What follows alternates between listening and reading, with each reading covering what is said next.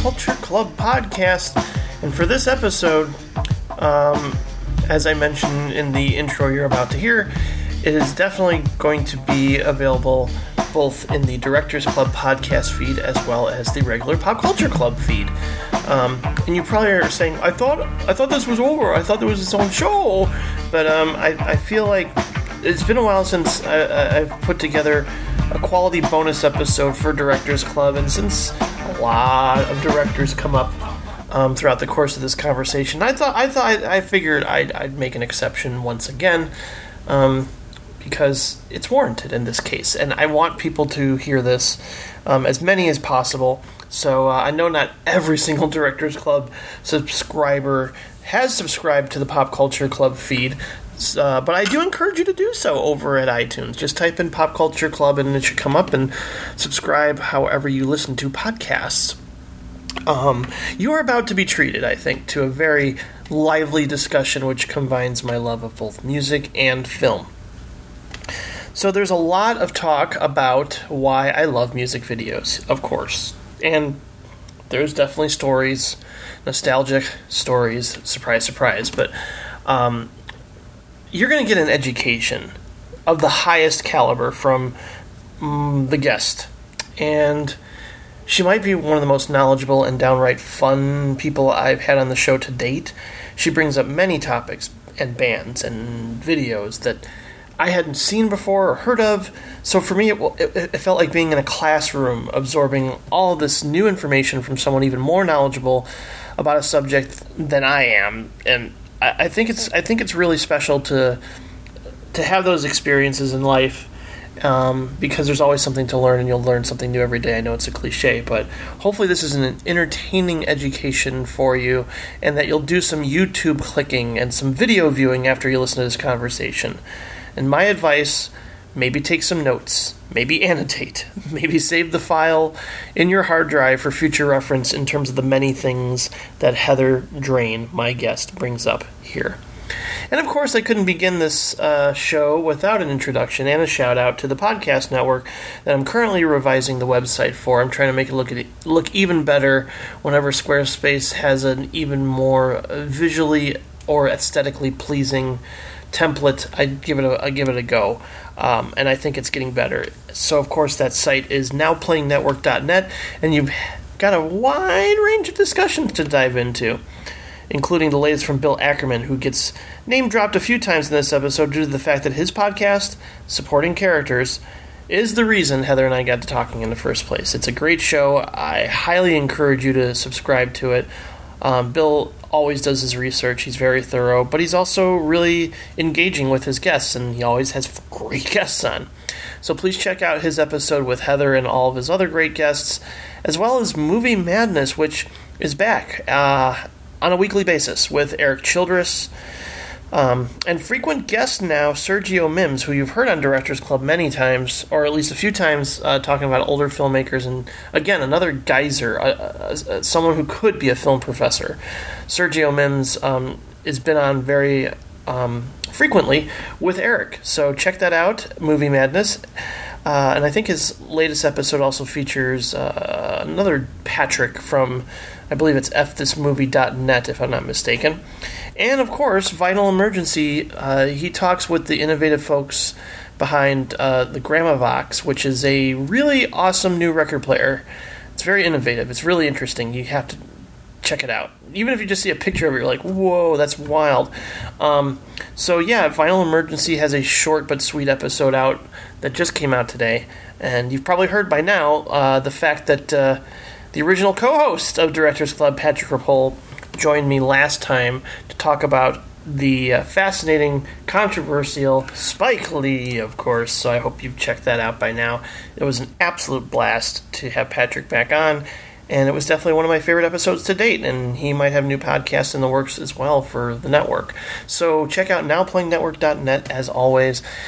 Now, on to something uh, really special for me on a personal note because I'm pretty sure you might recall when I was living in Chicago and then in Grand Rapids. I moved with a dear friend and former roommate of mine by the name of Heather, not to be confused with the Heather Drain, uh, who's guesting on this episode you're about to hear.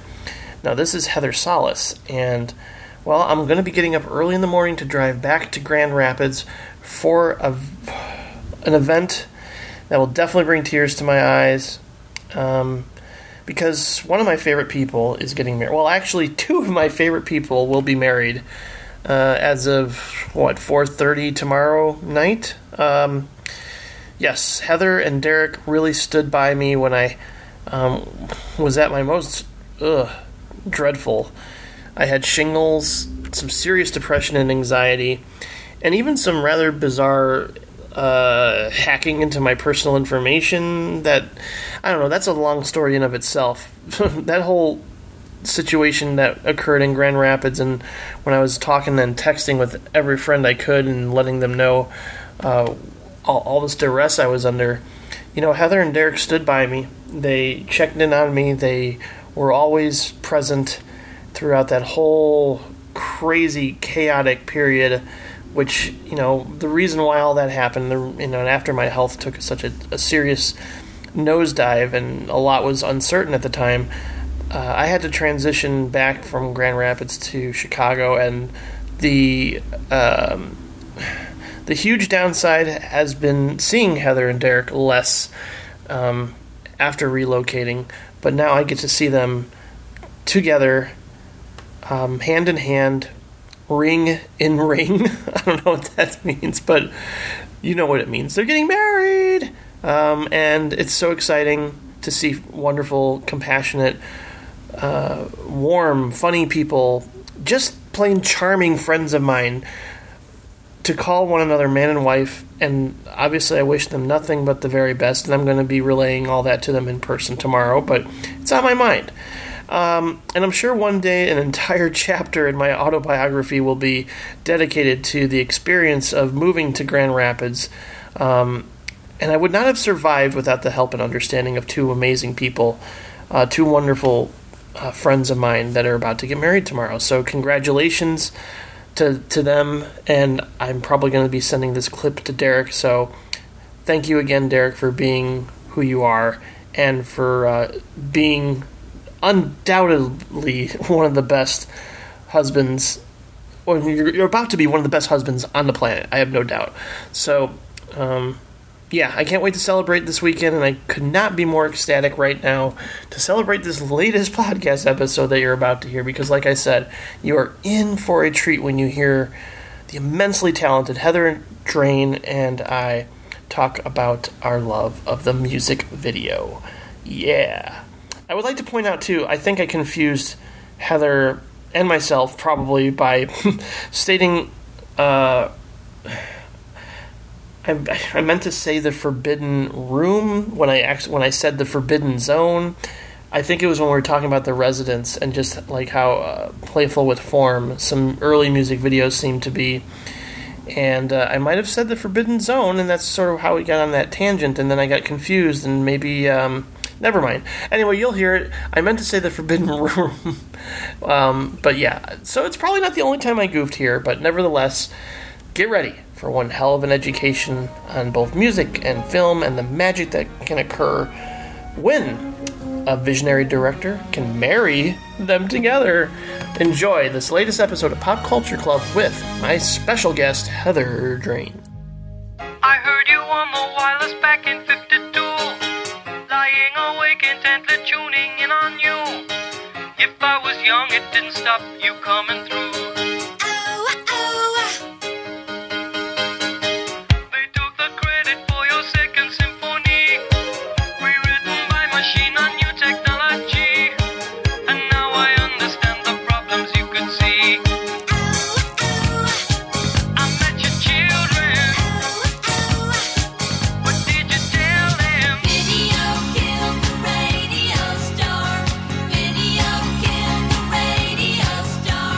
Go. Hello, everyone, and welcome to the Pop Culture Club podcast. I am Jim Lazkowski, and this will be a crossover episode uh, alongside Directors Club. So, if you happen to subscribe to both shows, you might be getting a double dose. Um, but the reason why I decided to do that is because we are discussing a visual medium today that I hope you respect every bit as much as feature length films to some degree or another. And today, joining me to discuss the art of the music video is a wonderful guest that I heard, that I first heard on Bill Ackerman's terrific supporting characters podcast, which you can find over at nowplayingnetwork.net, of course. Uh, she's a very talented writer whose work um, you definitely need to explore further over at mondoheather.com. Welcome to the show, the one and only Heather Drain. Hello. Wow, it's quite the honor to talk with you. I'm, I, uh, you know, what what really sparked my enthusiasm to record this episode was j- you mentioned it very briefly during your supporting characters um, uh, appearance there about your love of music videos and how you wanted to contribute uh, something. Uh, I don't know if it's you want to just like have a showcase of music videos or if you just want to write about music videos in particular, but you just you love them. And when you, when I heard that, I got really excited to talk with you. So I'm glad you're here. oh, it's it's a pleasure to be here, and um, especially because it's it's a realm of, of film that is really probably I think one of the least explored. I mean, it's it's really kind of like the last bastion, other than maybe like flat out commercials or you know something like that. Yeah, it sort of gets it gets brushed aside a little bit. I think the the resurgence of him maybe uh, came when these DVDs were released because of the success of certain music video directors like Spike Jonze, uh, Michel Gondry, Mark Romanek. I think um, was it Chris Cunningham or Sean Cunningham? I can't remember. Chris Cunningham. Yeah, Chris Cunningham. Um, Sean Cunningham, I think, did Friday the Thirteenth. Um, He did. He big did difference. indeed. um, but yeah, I uh, I remember all those coming out, and you know, like some of me and my you know my my buddies were watching these, you know, j- just going back and back back to back to back and watching all of them and watching all these videos and kind of realizing the the craftsmanship, the artistry that goes into making a music video, and how seminal they are, and how you know we saw them at impressionable times when we were forming both our taste in music and film. So thanks to MTV, of course, which we're going to touch upon very shortly here. Um, but I do want to give a very quick sort of general overview uh, on your background. But obviously, it's going to be short and sweet since I want people to check out your interview with Bill on supporting characters. Um, but I saw fairly recently that on your Twitter feed, you posted a picture of one of my heroes, Lester Bangs. oh yes. Oh, and I, I'm not sure if I've ever stated this on the podcast, but he is the reason why I started writing reviews ever since I read his take on Astral Weeks. Um, and I'm curious when it comes to writing uh, about the art forms that you love. I'm assuming he's an inspiration. Uh, and can you name some others too? Oh no, this is this is a question that always gets me in trouble. I don't. Um, Lester is definitely, I would say, like a spiritual godhead of writing for me. Yeah. Um, I didn't discover his work until after I was writing professionally, so I can't really say that he was the one that got me to write. I mean, I've always been writing, so I, I just, you know, for me, it was more of just writing itself, which is something I've just done, just Yeah. kind of intuitively. But um, I, but Lester, when I discovered it, it was almost like finding tribe. You know, when I when I read when I discovered him and his work, it was just. It was it was a borderline spiritual moment, which sounds cheesy, but um, but Lester to me, everything that a great writer should be, Lester Bangs was and forever is. Just the the knowledge, the heart, um, the wit, um, but also the fluidity. I mean, because I, I would love. Actually, I just recently read a piece he, he did about like the top five worst albums, and I it's one of the funniest things he's ever done because he changes his mind on almost all of them midway through reviewing them. He'll be like, Yeah. "Oh, Dory Previn, this like something like this shrill bitch thinks she can sing," and then like midway he's like, "Actually, this album's terrific." Like he just like he just like, but I love that, and he'd be the first to say if he was wrong about a review. Like he initially hated the MC5, but then like you know, gave him another chance, and it was like, you know what, guys, I was wrong. This is brilliant, and um, I just, to me, you hardly ever see that then, or certainly now. I think with, with certainly music criticism, but I think just film, film culture writing in general too. So Lester's Lester's huge for me. Oh, 100%. I, I couldn't agree more. You know, it's it's it's pretty wild to think like I mean, he he you mentioned his wit and I think a lot of a lot of his opinions are are really out there. Like to sort of declare Metal Machine music as Lou Reed's greatest album. I mean, I think he, I think he sort of said something along the lines like, "That is the sound of Lou Reed's soul," and that's when, that's when you got me hooked. Um, when you when you d- make a declarative statement like that, um, and, and just mean it. That's the thing. Like he could have those out there opinions, but he meant every word, and that's you could get that just by reading his stuff. Um, and then, of course, you know, seeing. I mean, the best part of Almost Famous is Philip Seymour Hoffman's portrayal of Lester Bangs, which you know I just think was really memorable. And um, Jim DeRogatis, a, a uh, Chicago music critic, wrote a fantastic biography on Lester Bangs. So I, I went through a whole phase of reading almost everything that he I, I could find.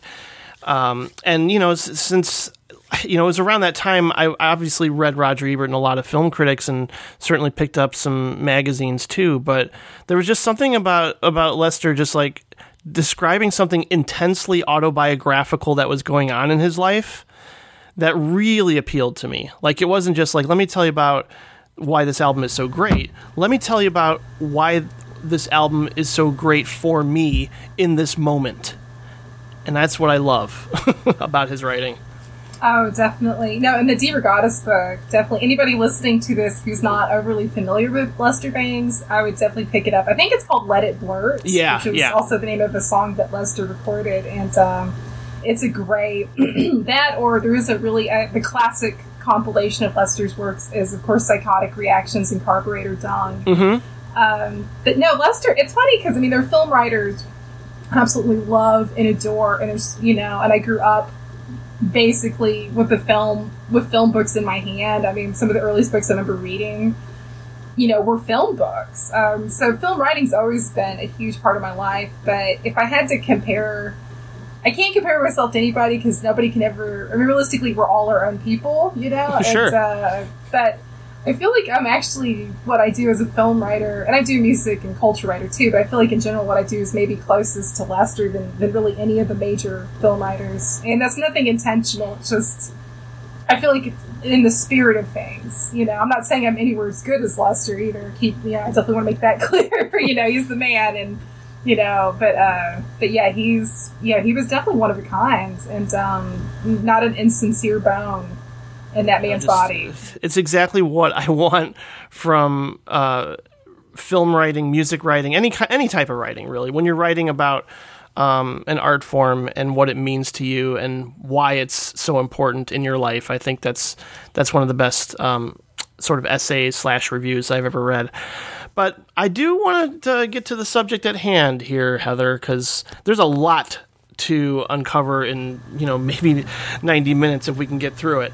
Um, Absolutely. Well, I can actually tie it together. Oh, please do. not, I yeah, I'm not the expert at the segue, and if you can, you know, t- take it, take it, take control. Go for it. Well, um, well, one of my favorite Lester Bangs pieces ever is he actually, and to my knowledge, it's the only film writing he did, which I would have loved to, for him to do more. Um, and maybe he would have gone in that direction if he lived longer. But um, he did a piece on Ray Dennis Steckler's incredible movie, The Incredibly Strange Creatures Who Stopped Living and Became Mixed Up Zombies Oh yeah, that's right. which is a fantastic film. Now Steckler um, is is not you know I think he's a noted figure in cult film circles. Um, he should be even more noted. Steckler was absolutely wonderful, but um, he directed a lot of scopitones, which scopitones are basically kind of like one of the early progenitors. Basically, kind of almost like the god godfathers and godmothers of music video. Ah, okay, okay. Yes, and I don't know if you know what a scopitone is. Um, Yeah, I, I, I, I, I, ga- I, gar- I gathered from the. Uh, you sent me a very uh, inc- very thorough, very fascinating, and uh, downright surreal playlist. Uh, you know, and you titled it "History of the Music Video," and I think it starts out with some of those. Correct? Yeah, the first one I put in uh, put there was uh, the Jordan Lansing uh, clip for "Web of Love" because it's Right. so great, and it looks. It wouldn't surprise me if Steckler did that one. It's very.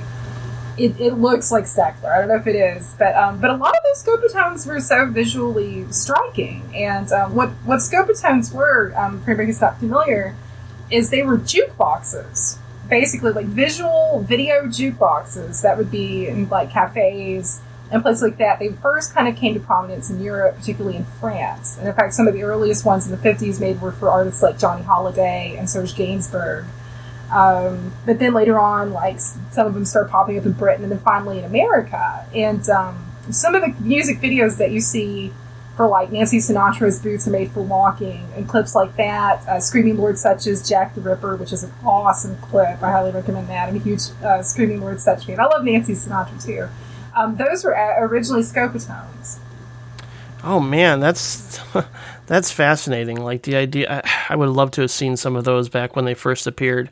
Um, you know, I was looking at kind of a kind of a list here too. Oh man, to see a Procol Harum's "A Whiter Shade of Pale," which is just a song that I, I instantly associate now with that uh, Scorsese's short film from um, New York Stories. But uh, it, it's funny because I just never think of what would what you know what music video um, would I associate with Procol Harum. I've never seen that a video for that song, um, and I think a lot of directors just went on to you know use music so effectively in their films that I immediately associated with a scene in a movie now, as opposed to if I went back and watched in a, a, like an official video for Procol Harum, I might be taken aback by that. But just knowing that there was um, an outlet with these um, sort of you know jukeboxes, a, coin, a coin operated film jukebox is really crazy to me. That's fascinating. Um, Oh, I wish we'd so cool. I wish we'd get one of those in at the thrift shop. That'd probably be worth a pretty penny. Um, I've heard that uh, there's one uh, at one of Jack White's third uh, Third Man Records locations. Uh, that's um, it'd be I'd be kind of that'd be a cool road trip to do and, and check that out. It's almost sort of like a throwback too to like if you think about it, like the Nickelodeons of the early early silent era. And I've always felt like that music video and silent film have a lot in common because you know when silent film at the, the dawn of cinema there were no boundaries because it was such a, a brand new infant medium. And so it was like the wild wild west. People could just do just figure it out on their own. And so i mean and they especially did that in europe. But even over here it's fascinating to me to watch silent films because there's sort of an unbridledness um, before things got really set. And early music video is a lot like that. Before it became super super codified and commercial by probably like you know mid to late 80s but even then you still i mean we still have great music video filmmakers now. We still have great filmmakers now. So it all works out. But that early era is just so wild and woolly and just completely captivating. Yeah, I don't doubt that. I mean, we can sort of transition into our earliest memories with, you know, uh, watching music videos and you know something, something that sort of stands out for me, other than seeing maybe even I don't know if I saw the premiere, but I, I'm pretty sure I saw. You know Michael Jackson's Thriller around the time that everybody else was on MTV, and it was just, you know, an incredible moment where it was like just a mini short film uh, encapsulated into this music video. But the very first memory for me of a music video really standing out, and it's also oddly enough the first memory of me having a nightmare, was uh, the video for the Cars song "You Might Think" from the record Heartbeat City yeah and you know I think this might even won some awards for for the t- at the time, but um, for some reason, the sight of Ric Ocasek's face on the body of a housefly scared the living shit out of me. I can't even tell you why. I, I sort of like flash back to when I'm like five or six years old, seeing that video for the first time, and just like going, "Why do I find this image so disturbing?" When it's really silly, but I had nightmares about that fly for I don't know how long. um, so my first nightmares come courtesy of Ric Ocasek and Freddy Krueger. Oh, a, a a unlikely duo. Indeed, Um, indeed. But yeah, that's that's that that that video really stands out to me, and it's probably like my earliest memory of like like oh my god, this is something else, really. Oh yeah, no, that's a great. The Cars in general did some really interesting videos, and actually, I'll get to my earliest, scariest music video memory here in a minute. Sure. But the Cars um, definitely did some cool ones, and actually, um, one of their video for "Hello Again" was directed by Andy Warhol, which I always thought was cool. Oh, that's right. You put that in your mix, right? Yeah. I did. I did. Now it's funny. I don't think that's their best video per se, but I think it's cool, and I just think the fact that Warhol's tied to it is really, really neat. And um, but my my personal, I was actually thinking about this earlier today. One of the earliest videos I remember really scaring me. I mean, I loved it because I always loved things that scared me, but at the same time, it did freak me out. Was Yeah. uh, for um, Greg Greg Kihn's Jeopardy. Oh, really? Yeah, because there's a scene. It's such a cool video. It's very low budget, but it works to. I mean, sometimes I think low budget effects are actually more effective Mm-hmm. as far as being disturbing than like if something looks ultra real. If something looks ultra real, you can almost divorce yourself from it a little bit and get clinical. If something looks just surreal enough to be like, what am I looking at? What the fuck? Like, what's going on? Then it gets a little bit, you know, interesting and kind of gross. And there's a scene early on in the video where there's like this old couple, you know, Greg Kihn's like the nervous groom. And he looks at the old couple, and they're all happy and smiling. And the, the old age makeup on them is terrible. It looks like their faces have chemical peels, which makes it even more kind of creepy. and then the camera pans down when he goes back to look at it the second time, and there's this weird lumping mass, mass of flesh connecting them, and it's like contracting like a bladder. What? Yeah, Oh you can fucking look at it, You and know, that that I- messed with me. I remember handcuffs. I Yeah. remember- were they handcuffed together early? Oh, okay. Oh, yeah, there were handcuffs. there were oh, Yeah, now it's coming back to me. Yeah, it's it's like throbbing at one point, maybe. Yeah, yeah, like a bladder. It's Oh, it's really yeah. messed up. It's great. That, I mean, I love it because it's messed up. But um, but yeah, and that's such a that's a really cool early video. I um, you know, I think that's uh, I don't know. And Greg Kihn's great. Greg, you know, more people should know about Greg Kihn, anyways. Yeah, um, and I, I think the bride at one point, if I recall, turns into a skeleton. I mean, it's cheesy, but it, if you look at it now, it's a little cheesy. But I think watching that um, again at a kind of a, an impressionable age would have an effect on you. I, that weird, ma- that weird mass of flesh. Still, I'm like, I, I don't know. It's that part alone is still kind of like what.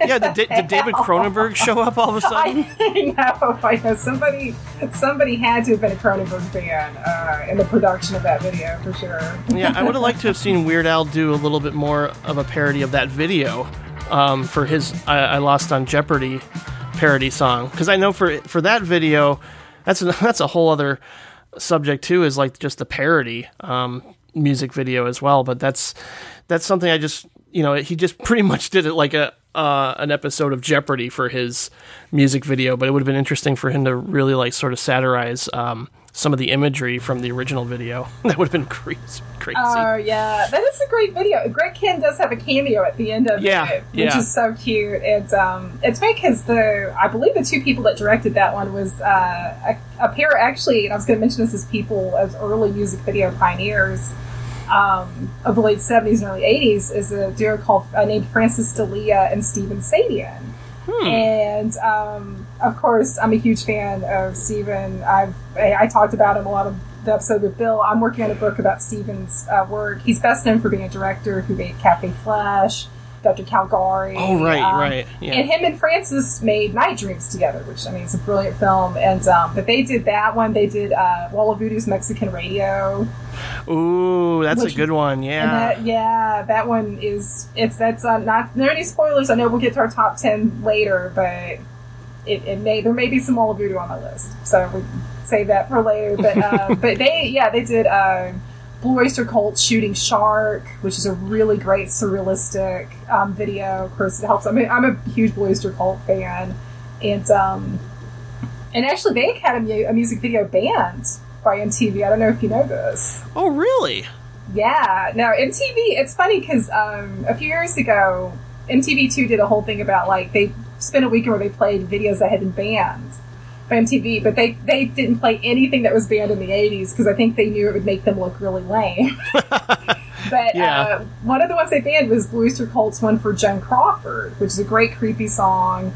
And the video basically has like, you know, schoolgirls cannibalizing young men. Oh my god. And um, it's funny because MTV never had a problem with schoolgirls being sexualized, as one could see in the J. Geils band Centerfold in about 800 Aerosmith video. Or Warrant. or Warrant.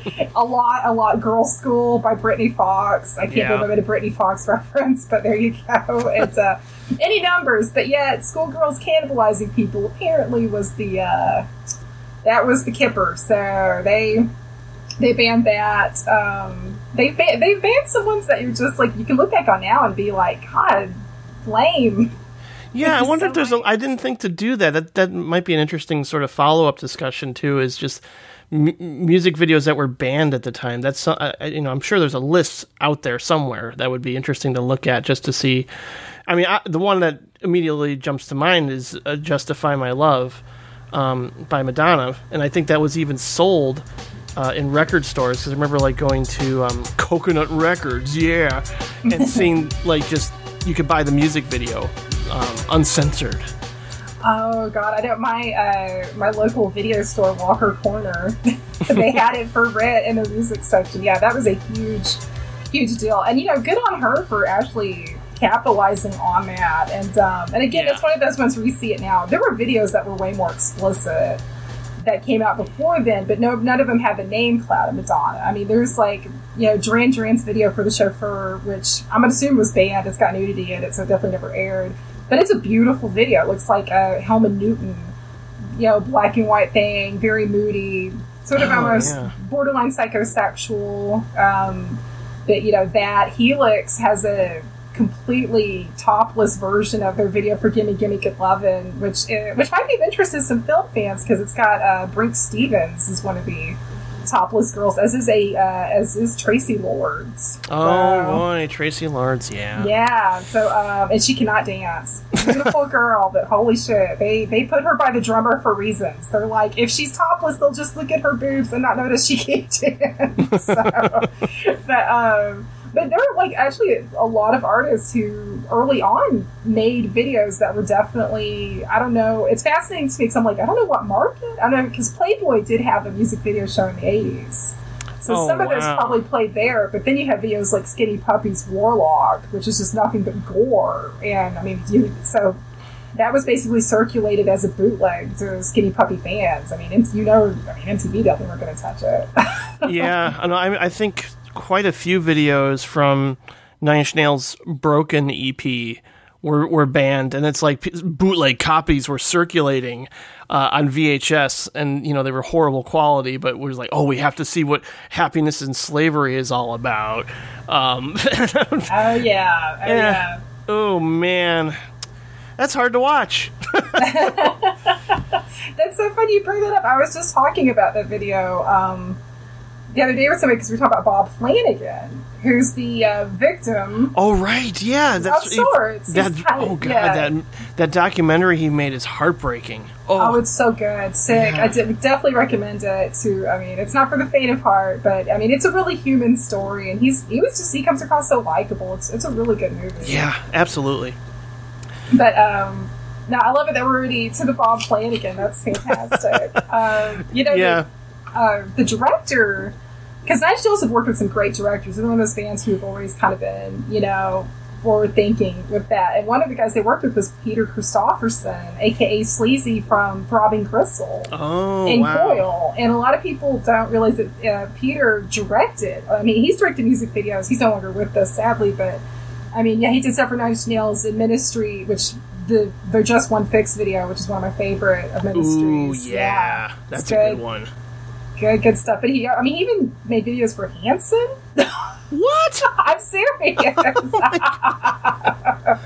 That is I mean, so weird. To Me. diversity, body counts, you know, Ice T's band. Um, he did a really fantastic one for, well, of course, he was in Coil, so it makes sense, but their cover of Tainted Love. And the video is one of the most eerie. It's beautiful, but I mean, it's like it's taking the, the whole thing of the song and basically making it like an AIDS parable. Oh wow. So it's ha- it's ha- it's very heavy, but I, I would recommend it highly. So. Yeah, he did a video for an underrated band called K's Choice. Um, he did a video called Everything for Free. I mean, I think that that band, i that most people would know, especially if you grew up around that time in the '90s, is uh, not an addict. Oh, right. Yeah, such a good song. Um, but that's a yeah, that's a band that's still. I I find I find out you know through um, uh, um, an Austin journalist friend of mine who's been on the show, Dan Solomon. He was like, "Oh yeah, they're still making records. They're still touring." I'm like, it's like some bands from the '90s you think just like sort of slowly uh, you know disappeared into oblivion. They're, they're still working today, and it's really great to see. Um, but yeah, I'm, I, I through like a quick like YouTube. Um, that's another thing too. After just talking with you, I imagine I have to. I'm going to watch so many more music videos that I. It's like, oh my god, that one and that one and that one. Yeah, but so, but um, yeah, you you mentioned uh, Peter Peter Christer. I can't even say his last name. Christopherson. yeah, Peter Christopherson. Christopherson, just like Kris Kristofferson. That would help me. Okay. Yes. But yeah, I was just like looking through his list and just like, wow, there's just a, a, an interesting array of stuff here to Oh, look yeah. at. So I'm glad you brought him up. That's great. Because, um, you know, you mentioned Nine Inch Nails and he did Wish. And, uh, there's just yeah that that's that whole broken ep might even just you can watch all the videos from that and just kind of don't watch them before you go to sleep because you will you will have nightmares. There's some imagery on, in there. Even just the the pinion video is just ugh it's just so eerie and, and bizarre. And it, and it's and it's sort of laid down the foundation for what uh, would become such an iconic song and video of the time and easily my favorite music video director mark romanek for what he did with closer Oh, that's a beautiful. Yeah, that's that's a really that is a great video, and that was sort of a weird. I look back on it now, and I'm like, that's got a lot of airplay, and that is so. I didn't question it because I was the right teenage age, I guess, to be like, oh, cool, Nine Inch Nails, you know. But I look back at it now that I'm a little older, I'm like, shit, that is insane. that is Yeah. insane how much airplay it got. It's great, but I can't even imagine it doing as well now as it did. well it was then. it was definitely censored obviously on mtv Oh, yeah. Yeah. Um, and you know there's like scene missing throughout if you you know watch the censored version of it but you know M- mark and trent had a very interesting relationship and that they just didn't care if MTV censored it or what people thought. They just wanted to make their own uh, you know, in, insane artistic statement and to the point where Trent Reznor would would be vomiting on set a lot because he was spinning in the air so much. And Mark Romanek is like such a perfectionist. I mean, he's you know, his hero is Stanley Kubrick for a reason, I think, because he does so many takes and he wants everything to be perfect. Um, and just to see, you know, because I, I recently just talked with Keith Gordon and the fact that, you know, he made this movie in 1985 called Static that I think is just a really interesting start for his career. But then to go on and do the kind of work he did as a music video director, we're going to be talking about that a little bit more um, as we get into favorites for sure. But um, yeah, I mean, the music video medium d- definitely evolved, and you know, the, the the stuff you sent me early on, I I hadn't even seen um, because it, it, it probably just you know boils down to the fact that I grew up with the MTV era, you know, and I never really like explored as much outside of that, uh, outside of the stuff that was more accessible. Um, you know, and it's, it's funny because like so many directors that are renowned today, uh, I actually knew their names early on because of MTV. They always made sure to credit the director um, at the beginning and the end of the uh, of the music videos. So we always were aware of the artists sort of behind the concept, whether it was David Fincher, Spike Jonze, Michel Gondry, uh, Jonathan Glazer. Uh, you know, like that. That's that's a guy whose films I saw, and then I went back and realized, oh my god, he's directed some of my favorite uh, Radiohead videos and stuff too. Right. Well, that, that's kind of the cool thing is when you start researching music videos. I mean, even you know, like the earlier eras of how many people, you know, like there is there's both people that came into it as experienced filmmakers. Like one of my favorite videos um, is for Laura Branigan's Self Control. And and I Yeah. loved it. I loved that video before I knew who directed it. But I was like, this really stands out because the video to me plays almost like a giallo. I mean, right down to like there's a masked man, there's a black glove, there's some weird sexuality going on, there's some great like artificial lighting. Um, it's a very provocative video for the time. I mean, it's not like flat out like here's you know like yeah. I was gonna say titties and beer. That's a Zappa song. I love Zappa, but you know what I mean. Yeah. It's it's it's more subtle, but if you can read enough between the lines where it's like this is risque and that's cool. And um, and then I found out a few years later it was William Friedkin Oh, he directed that? he directed that. I'm a huge. Oh. I love. You know, I think most film people, most of us worship at the altar of William Friedkin. I mean, Yeah. just one of the best filmmakers ever. Um, Tobe Hooper directed Billy Idol's uh, Dancing with Myself. Wow, I had no idea about that. That's pretty great. Isn't that crazy? It's. It Yeah. explains some of the early because there's you know when he's going up the building and you see different peeks into the apartments and there's like a decayed couple and there's a guy swinging an axe behind his wife and you're like so when you see that you're like oh it makes sense now that it's Tobe. Yeah, I. It's funny because that that self control video is so. Yeah, that's.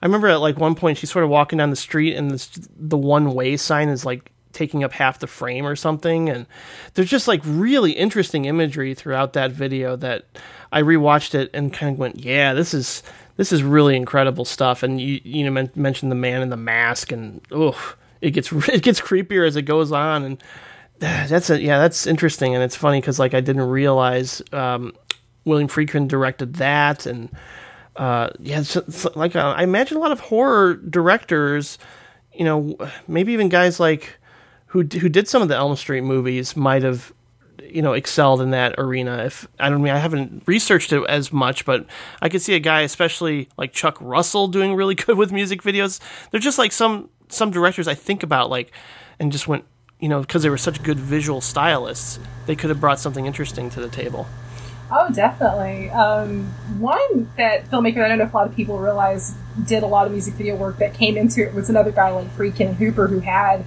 already the film background. Um, was uh, Derek Jarman, um, the British filmmaker. I'm a huge Jarman fan. I think Jubilee's one of the one of my favorite movies of all time. And, oh um, yeah that's a good one yeah, he, he did some great work with bands ranging from like Psychic TV to Lords of the New Church to the Pet Shop Boys and. Um, ooh pet shop boys which one did he do for pet shop boys Um, I know he did more than one. The one that comes immediately to my mind is "It's a Sin," yeah and you can look at that and easily be like, "Yeah, that's Jarman."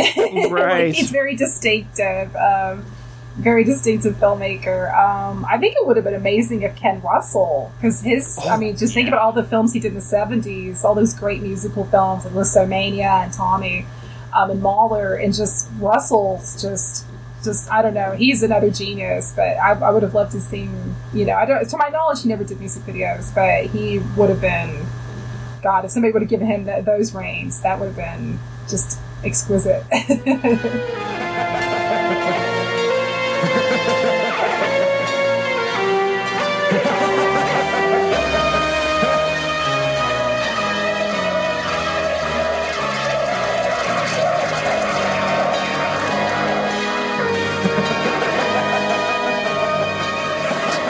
you know, it sort of all started with a, a a director that I'm not fond of at all, but one of my all-time favorite songs is "Video Killed the Radio Star." oh yes, yes, that's uh, yeah. I so who now? See, you get to educate me now because I'm trying to remember who directed that video. A man by the name of Russell Mulcahy. Oh, I should have guessed. Mulcahy directed a lot back then. He did the Yeah. whole. Um, the Tubes did a whole video album. Right. Mulcahy directed that. Yeah, of course, he did a lot of stuff with Duran Duran, among many others. Bonnie Tyler. So Yeah, yeah. not a I- Mulcahy fan. I'm not. I've never got into Highlander. I never. I I know it's just. It's got a huge cult following. I just found it to be ridiculous. Even when I was younger, I just. I kind of shrugged it off. Um, but It is this- a ridiculous move. I mean, I Yeah. like Highlander, but yeah, I'm. Let's be honest. I mean, it's not. It's a silly movie. I mean, Yeah. you got Sean Connery playing a Spaniard and Christopher Lambert being Scottish. like that makes any sense? Yeah, no, it's a ridiculous movie. I guess the only like sort of soft spot I have is for I think I just like movies where Lithgow gets to choose scenery because he did this. Um, Russell Mulcahy directed this movie called Ricochet with Denzel that is really awful, but I still love it just because whenever you, ha- I mean, if you've seen a De Palma movie, you know that that hammy John Lithgow, you can't go wrong. so he, he gets to do that in Ricochet, which is a lot of fun.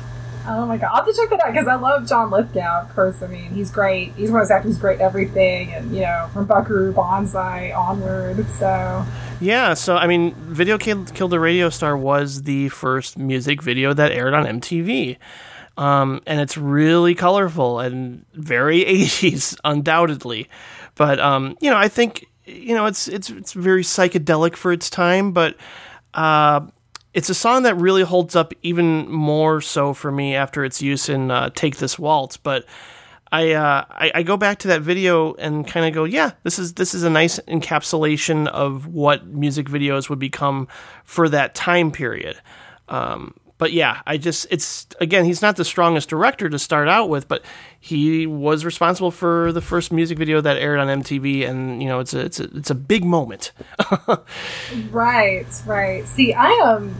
you know what what I've always I think even as a kid I was always trying to like being like a, a researcher type personality sometimes but like okay what is the root of these things because I Yeah. remember seeing that video too and I know when it first aired um, but uh, you know but reran you know much years later I think on VH1 and uh, and yeah and being like oh wow you know that's really striking but then I mean you kind of dig a little bit, and then like in the '60s, you know, we mentioned the Scopitones, but I think the Beatles. I don't know if we'd have if music videos would be like they are today without Magical Mystery Tour. Oh yeah, that's a good point. Yeah, for sure. That is just totally surreal. Yeah, and I mean, and it almost is like it's almost like a it's like a experimental film meets. I mean, it, they weren't they didn't think of them obviously music videos back then, but you can kind of cleanly cut some of the songs out like "I'm the Walrus" and you know um, "Blue Jay," uh, "Blue Jay Way," and do that. Of course, Kenneth Anger and Kenneth Anger's use of pop music with surreal imagery had a huge influence on music video. Um, even like experimental filmmakers from the 40s, like not just like Anger, but like Maya Deren, her imagery would pop up in other music videos. Like Milla Jovovich's is Jovovich. And like now I'm having problems saying it. Um, her video for her song, um, I don't want to say it's The Gentleman Who Fell. I mean, it's basically almost like a remake of scenes of Maya Deren's work. So, um, but, uh, but to me, like the set, everything up to MTV is the really crazy era because you got that, and then you have Zappa's 200 Motels, which isn't really quite music videos, but I feel like Zappa was employing effects in that movie that Yeah. later on you would see in music videos. I mean, that was very, you know, that movie bombed like a big dog. but, I mean, it's it's a it's really a brilliant work. Um, and definitely worthy of reevaluation. Of course, you know, bands like Devo and The Residents and Mike Nesmith. God, some of those Residents videos were just unreal. They were so weird. I was, I was thinking of um, because I, I I fell in love with um the Forbidden Zone from last year. Oh year. my god, yes, I'm huge. That's so weird you mentioned that because I was watching um, some early Oingo Boingo videos. Um, Yeah, totally. week. Yeah, and uh, yeah, that's yeah, The Forbidden is absolutely one of the greatest films ever made. I love it. I'll have to watch it again now because I mean I watched it when I was drunk and sort of passing out at a friend's house. So um, I mean obviously I, I adored it visually. I just I should watch it again sober just to uh, now that I'm you know a little bit more refined and can talk about certain things, but at the same time it'd just be it'd be interesting to go back and see that again. Um, Oh, definitely. Well, especially because the film that was directed by Richard Elfman, Danny's brother, Right. And I think Richard directed some of the early videos. Another director they worked with was Graeme Whifler, who directed some of the Residents videos. Mhm. Like he did the one minute movies, and um, he did another one that I'll save because it's on my top ten list. But um, Graham worked with Sparks. He's done some great work with Sparks. He's probably best known to film fans as um, he he wrote the script for Sonny Boy, the David Carradine film, and he wrote and directed uh, Doctor Giggles. Ah, yes, of course. Yeah, I know you you you mentioned that um, in the supporting characters episode you did, but that's yeah, that's. I think most people know Doctor Giggles, but um, you know, I think I think at the time one one thing that really s- still stands out to me uh, from 80s music videos is just the playfulness, the sense of humor. Um, you know, even an artist like Paul Simon, he became even more, um, you know, not- notable just as a result of having a celebrity like Chevy Chase in his music video for "You Can Call Me Al," and it was something that, like, you know, even my dad, because you know he wasn't watching MTV with me, but if that video came on, he was laughing and you know thought it was a great concept, and you know it went on to win awards and things like that. But I, I just think of like even some novelty rap videos. There's just there's just so much going on uh, in the 80s because everybody started to embrace this art form and realize it wasn't just a marketing gimmick or a way to sell records, but um, a way to express yourself in very different ways.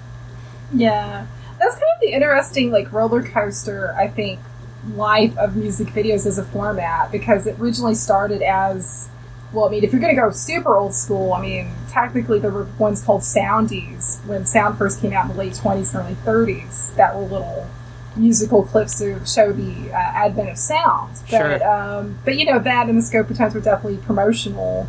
Um, but then, like very quickly, you had people kind of in. Like, I mean, the Beatles definitely weren't thinking commercial terms with magical mystery tour. Zappa certainly not. Um, the Residents and Devo, and even like um, you know, Mike Nesmith actually is one of considered to be one of the godfathers of music video. A lot of people just know him for the Monkees, but Right. Nesmith did a, a thing called Elephant Parts, like a film and it's music videos and comedy sketch together. But I mean, he did this in the mid '70s, you know. And um, you had other artists like David Bowie who did clips too.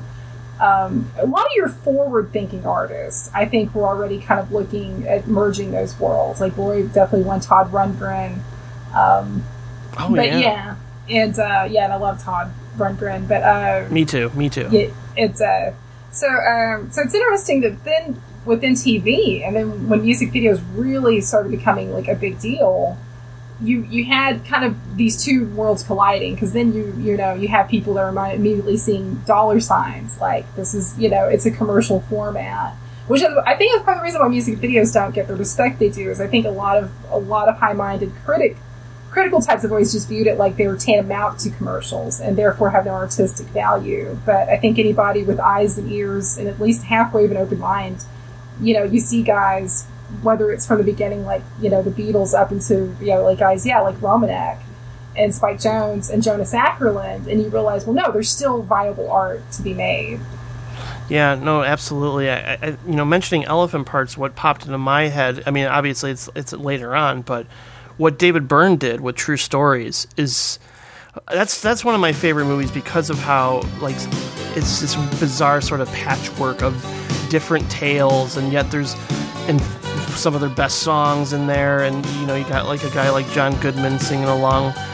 Um, and you know, I think um, even something you know, if, we, if we were to do a whole episode probably on uh, you know concert videos and just you know concert films stop making sense is just one of the greatest things ever Um, and its influence on because you know i mean a lot of music videos take away all the you know artistry and surrealism a lot of them really are performance based. Um, I think of what Mark uh, Romanek did with uh, Lenny Kravitz's "Are You Going to Go My Way," and it's very straightforward. It's just the band playing in like this sort of underground arena or something, and it's so straightforward, but it's so at the same time very dazzling visually.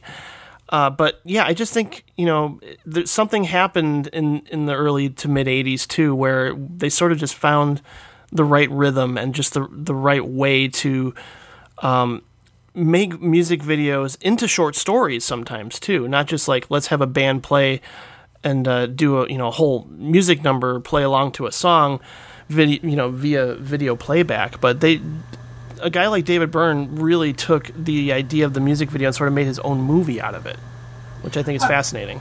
Oh, absolutely. No, I, I love David Byrne and, and Talking Heads in general. And yeah, he was, I mean, he's a great example, and they're a great example of, you know, I think a lot of bands like that that were more on the arty side saw it as an opportunity to kind of make it an extension Yeah. of the creative process and um, and weren't quite as cynical about it. I think there's some artists that probably got very cynical about it fast, and and, and not without some good reason in a lot of cases, I'm sure. But um, but yeah, I mean, you know, to me, music videos, the beauty is like if you can make something compelling and for unforgettable in three minutes. What three to four minutes? Know, what a powerful thing! What a gift! I mean, we all have music videos we grew up watching that we'll never forget sometimes sometimes in a bad ways because God MTV. I mean, there's a lot of people that have nostalgia from TV, but um, I was a latchkey kid, so I watched a lot of MTV. So Sure. Yeah, me too. They they played the same friggin' videos. They were as bad as radio. It's like if I I, I never want to see a Whitney Houston video again in my life. I'm sorry she's dead. And she had, yes, I mean, I, I wouldn't be a fan of her music anyways. It's not my style. But yeah, she had a great voice. I have nothing against her. But like my god how often did we need to see her rick astley you know michael jackson? And jackson had like some of the best directors work for him. I mean he definitely i mean when people think iconic videos they're going to think a lot of them are going to think michael jackson whether it's thriller Of course. or bad or you know smooth criminal. Um but uh you know it's uh which honestly my favorite michael jackson video would be the weird al parody of bad which is bad or eat it. Actually eat it's a little funnier but they're both hilarious. But uh but yeah i mean they mtv you know I, I, because I remember always try, I'd watch hours of it to try and catch something different, and it was like every once in a while they'd throw you a bone. It's like, oh my god, Siouxsie and the Banshees, but then it'd be like, oh great, more Bon Jovi, thanks. right, Bon Jovi or Katrina and the Waves, or well, I mean, I, I remember seeing Kokomo way too much, oh my and it's one of my it's one of my least favorite songs ever as a result too. Oh, as it should be. What an abomination. it's like if Satan exists, Kokomo is playing in one of the levels of hell. It is an abomination of just everything good in this world. And I know David Lee Roth is a great frontman, but uh, I don't know, man. Like some of Van Halen's videos just really rub me the wrong way. Um, you know, you're, just a gigolo, and well, I think that might have been him solo. But That was him solo. yeah, yeah. But I just, ugh, there's some stuff from that era that really just irks me. And even I, I don't know. I find that right now video really pretentious and ridiculous and stupid. Well, it, it adapted itself very easily to a Pepsi Cola commercial, and I think that is Yeah. all you need to say about that. Now, the Van Hagar era is, uh, I'm not a fan of. Yeah. Um, I am, I will not deny, ever deny being, I love David Lee Roth, and Sure. But yeah, the video Jump honestly is one of the weakest songs ever, and that video was played too much. But I will say I have some mad love for Panama, and I will never. Okay. No, I, I, I, love, I love me some Panama. I can I can get behind a few Van Halens, and that would be that would definitely be one of them. But I mean, you even when like you think back to that to that era, there, there was we had we had so much hair metal, we had so much um, bad music of at that time. Um, you know, and a lot of the videos reflected that when you think of like the Scorpions doing "Rock You Like a Hurricane" and they're like, you know, their guitars are trying to almost emulate like a 3D effect, like throwing it in, into the camera lens practically. Uh, and you know, even the their song "Wind of Change" is really silly and pretentious. Um, I think the only like sort of crossover that actually worked for me was this band called Extreme. And I mean, people can sort of laugh at it now, uh, but I don't know. I have a soft spot for the More Than Words video being so stripped down and simple, where it's just like this this hair metal band doing a ballad, and you know the and the camera's just pretty much following them the whole time in like almost like a rehearsal space. Uh, I don't know. There's, something simple about that approach that actually still works for me, even though I can see people rolling their eyes at that song, and that's totally. I would I would not deny them that at all. Right. No, no, I, I can respect that. I um I, am not. I, I see what you're saying, and no, the black the black and white is exquisitely shot in that. Yeah. I will say that. I am. I can't. I can't with that song. I know that's, that's totally fine. No, totally fine. There's so many ballads of that era that I just, oh my god, I can't believe I owned the single for "To Be with You" by Mr. Big. You know, oh my god. like why? I think did I just get it just to impress a girl in junior high school? I don't know. Um, but yeah, that's We, This- we all have skeletons in our closet. It's we, okay. we sure do. we sure do. I mean, I think I almost like MTV might have done some brainwashing. Um, you see something over and over and over again. After a while, it's like it invades you, and well, you know, it's like you become one of them. Uh, and I think. Go ahead, I'm sorry. no, that's okay. I just I just really think of that as, as being a strong case when some when you mention overplayed music videos of like, yeah, I just saw this again. You know what? Uh, it's starting to grow on me. Oh god. See, I think for me it was almost a reverse Yeah. thing where I mean to this day if I if I hear or see a clip, I actually recently yeah I heard like heard and saw the video for Jefferson Starship Sara, which actually ironically was directed apparently by Francis Delia. I don't know. I don't think Sayadian had anything to do with it. Um, it definitely doesn't look anything like he did, so I'm gonna assume not. But it's it's a well made video, but that song is so was so overplayed, and that song just oh, it makes me violent. Like I just hear it. Or just for me, it's like that. Like if I hear mid like Firehouse, I'm like, oh god, no. Oh my god, Firehouse! because there were metal bands I was aware of, but I'm like, I would rather see this band. You know, I mean, like Hanoi Rocks hardly never got any airplay, and Hanoi Rocks were better than ninety percent of the you know the stuff they were playing. Um, there were good metal bands that didn't. Helix didn't get a lot of play, and Helix were definitely better. um, Right, right, yeah. than a lot of those bands. But um, the fact that you know, without MTV, there'd be no Bon Jovi. Let's face it, if Bon Jovi looked like a member of Helix, they also wouldn't have been as big. I, like- I say that with I love Helix like very much. I'll ex- I'll explore them a little bit more because um, I do have like a long road trip coming up this weekend because I'm driving to Grand Rapids for a wedding and I'm like I want to get some adrenalizing metal again because. uh, a friend of mine on Facebook was talking about Metallica, and I was like, you know what? I, I haven't listened to some Metallica in a long time, and you know, I, he was bringing up the post Black album era, and I'm like, I don't know if I can get behind that stuff anymore. Like, I might have even given it like a minor pass back in the day, just because I wanted to, you know, re- maintain some loyalty for for this band, but I don't know how I'm going to feel about it now. well, it's it's funny. I, I I actually had a lot of exposure to both eras of Metallica because my mother is a was and is a huge Metallica fan. Like she has Nice. boot, she has bootlegs. Like she is hardcore. Now this is pre Napster, so Lars, don't sue my mother. She's, she's bought all. Oh, I know he's stuff. listening. He's always Yeah, I'm listening. sure he's listening. She's bought all official product. Okay, she's given her money. She's she gave all of the office. But um, actually, as a teenager, this is a quick aside. I remember her actually like going to my room and knocking on the door real loud and yelling at me because I was playing a Martin Denny album. 'Cause I was, I, and because I love, I've always loved Martin Denny, and uh, and I was a teenager, and she Sure. told me to turn that elevator music down. She was trying to listen to not Metallica actually, but Suicidal Tendencies. Oh my god. my my childhood was a lot of Freaky Friday. in a lot of It sounds like it. Your mom was hip, man. She's very cool. She's, Yeah. cooler than- she's way cooler than I am. Oh well, jeez. When I was a kid, believe it or not, my first 45s, and you're, you're gonna you're gonna figure out a way to um, slap me over Skype, but um, were "Oh Sherrie" by Steve Perry and "Sara" by Starship, and the and the reason why I don't know why, like as a kid. o- owning owning this 45 because it was like purple or blue. I, I think it was purple or blue, and I was like, oh, that's that's cool. Because I don't, I hadn't seen a 45 of a different color before, and it's like, oh, I'm gonna get this because it's it's a different color. Um, and then of course, you know, I, I had there's a girl next door, literally, that was named Sarah. So I'm like, I know it just gets worse.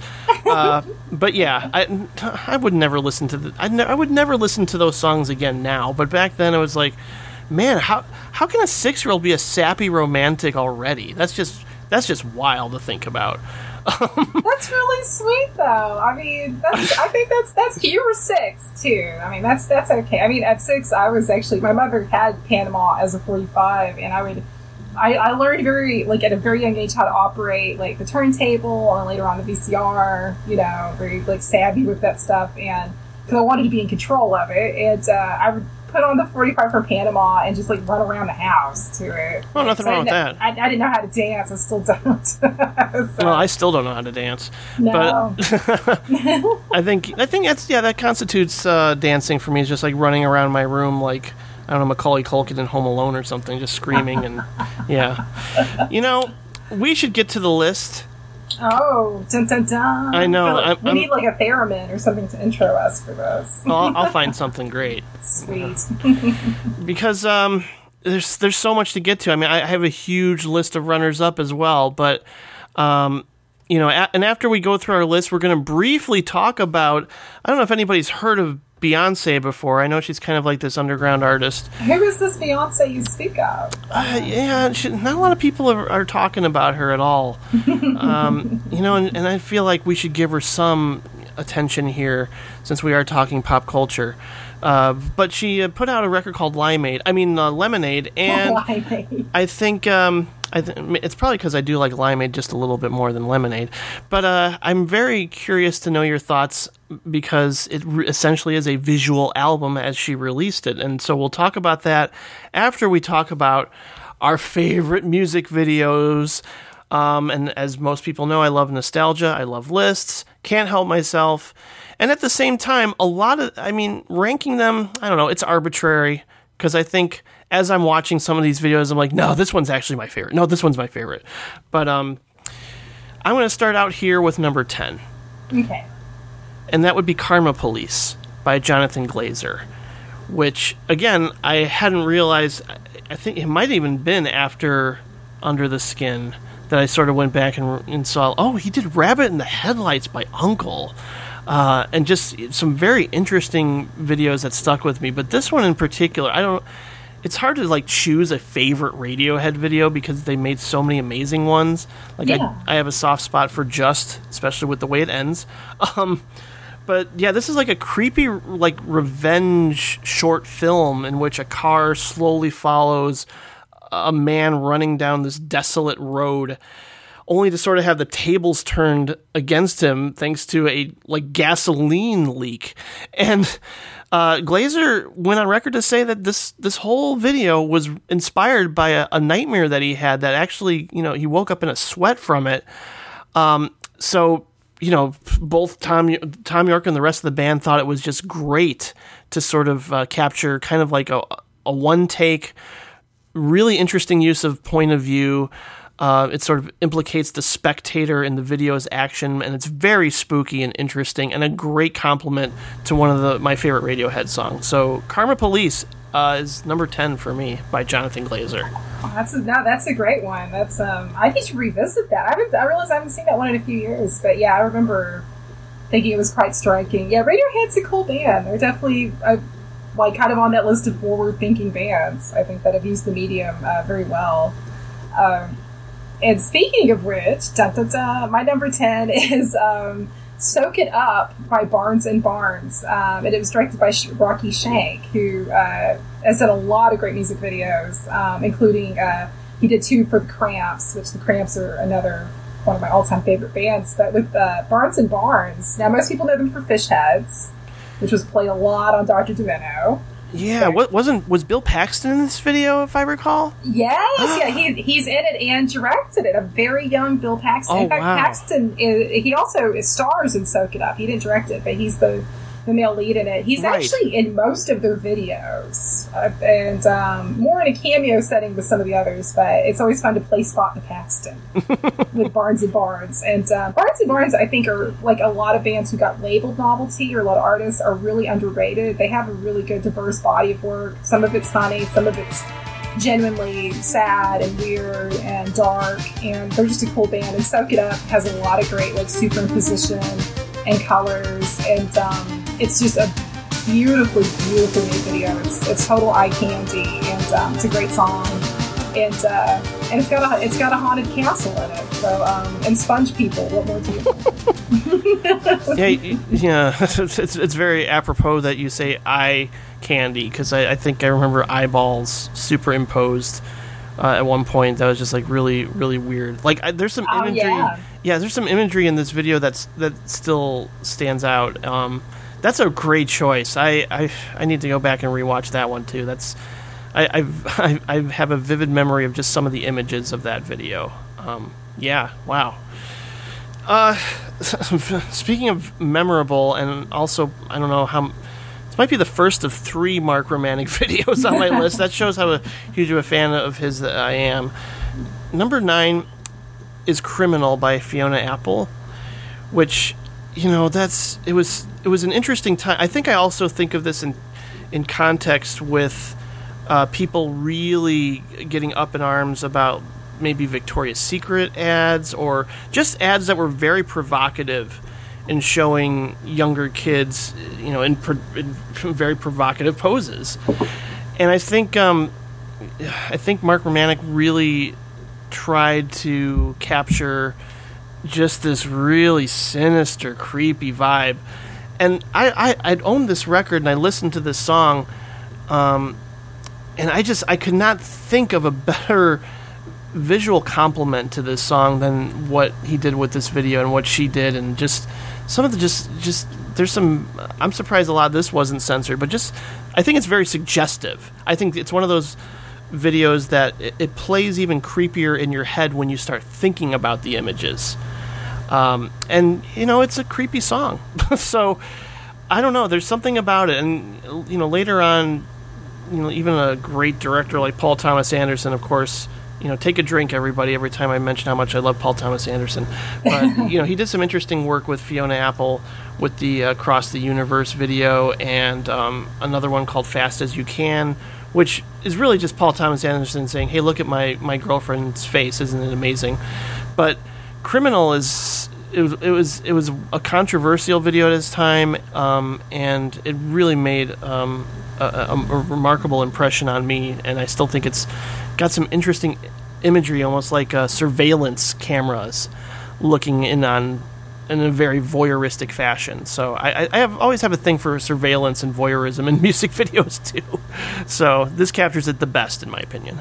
Oh no, that's a that's a great choice. No, you're right. It is definitely like symptomatic of that era where you had like those Calvin Klein ads that everybody. Yeah, Calvin definitely- Klein. That's what I was thinking of. Yeah, and um, yeah, that video has like it, it makes me think of uh, Flesh World Ooh, in Twin Peaks. There's a very yeah. kind of a flesh world, flesh world, I would say, aesthetic to it. The wood paneling and just where it's like something sexy's happening, but it's probably going to turn into a snuff film. You know, like it's, it's not it's not healthy. It is not healthy, and yeah, he captured that terrifically. That's a good. That's a very good choice. Great. What's your number nine? Number nine, and this is what I should have put on that playlist I sent you. So, um, but uh, it's it hit me. I'm like, oh my god, this is one of, in my opinion, one of the best videos ever, and it's one of my favorites. Is when the lady smiles by Golden Earring. Oh, I don't think I've seen this one. Hmm. A lot of Okay. Americans, I don't think it got the best amount of airplay. Most most Americans know. We probably know Golden Earring more for like Radar Love, and then in the music video era for Twilight Zone, which is a great song and video, by the way. Mm. But um, and that video, if I did like a top fifty list, Twilight Zone would be on the top fifty easily. But um, since this is top ten, I picked the best of the best. And when the lady smiles, um, is a great dark video where you basically have Barry Hay, the lead singer, playing a guy who's basically a, ser- a serial rapist, and he keeps attacking women. But Ooh. when he attacks them, it flashes to him like in this almost like heavenly scene with this beautiful redheaded woman, and you realize this man he's doing these atrocities, but in his head, like it's like it's something beautiful, and that's so messed up. And he attacks a nun. The first woman he attacks is nuns. So you basically have nun, nun rape. Now the American version they cut some of those to make it seem a little less, but uh, but thanks to YouTube we have the full uncut version as a lot of Dutch people got to see in the 80s because they're more they're more progressive I guess than we were over here but um but then he gets like lobotomized and it's in front of an audience which is kind of like Holy crap. Golden Earring for three videos because Twilight Zone has like a whole theme of an audience seeing something kind of wrong that almost feels like a reference to Buñuel's uh, discard, uh, dis- ah, discreet charm of the bourgeoisie. There we go. And, I know that's um, tricky. That's a mouthful. it is a mouthful. And also the video for Clear Night, uh, Clear Clear Night Moonlight, where at the end, you know, a bunch of guys get done, gunned down, and the little boy's watching and eating a sandwich. So you have like these three videos that have these dark themes of people seeing things they shouldn't as an audience. Uh, which is really really cool. And um, when the Lady Smiles has a really great dark twist ending, which I won't reveal since a lot of people probably haven't seen it, and it's easily found on YouTube. So go check it out. I this this looks fantastic. I can't wait to watch it with uh, the song as well. So, um, one that you included on your playlist that I was very happy to see is actually my favorite Devo song, and that's "Beautiful World." yes. It's so good. the ah, it's just the irony and beauty of being alive, but also uh, being fully aware of the hypocrisies and contradictions. And I think um, I think Mothersbaugh. He he said that the band was really inspired with this for this video by an anthropologist. And I, I don't have the name of the anthropologist, but this anthropologist, like his theory was that Homo sapiens wiped out the ne- Neanderthal man by eating them all. Like that was that was his interpretation of what happened. And so we've descended from this inane brain that ate the species of ape and somehow created religion and science to justify the shame of being unnatural. and I just like that jumped out to me uh, immediately and, and just like wow that's one hell of an inspiration. Because you know Devo obviously have a quirky sense of humor and you know it's really striking imagery and then it gets darker and darker as it goes on where you know you have a song called Beautiful World and you just sort of go you, t- you can take the Louis Armstrong approach and just like oh what a wonderful world and see all the amazing things. But then they sort of subvert that uh, visually in this video as it goes on. Then I, I adore it. I adore it so much that oh, that is a perfect choice. Now, I mean that video, and I mean that really because um, Jerry Casale, yeah, who's in Devo, is one of the right. members. He directed that video, and um, he pretty much directed most of their videos after 1980. Um, Hmm. A guy named Chuck Statler uh, did uh, basically what was Jocko Homo.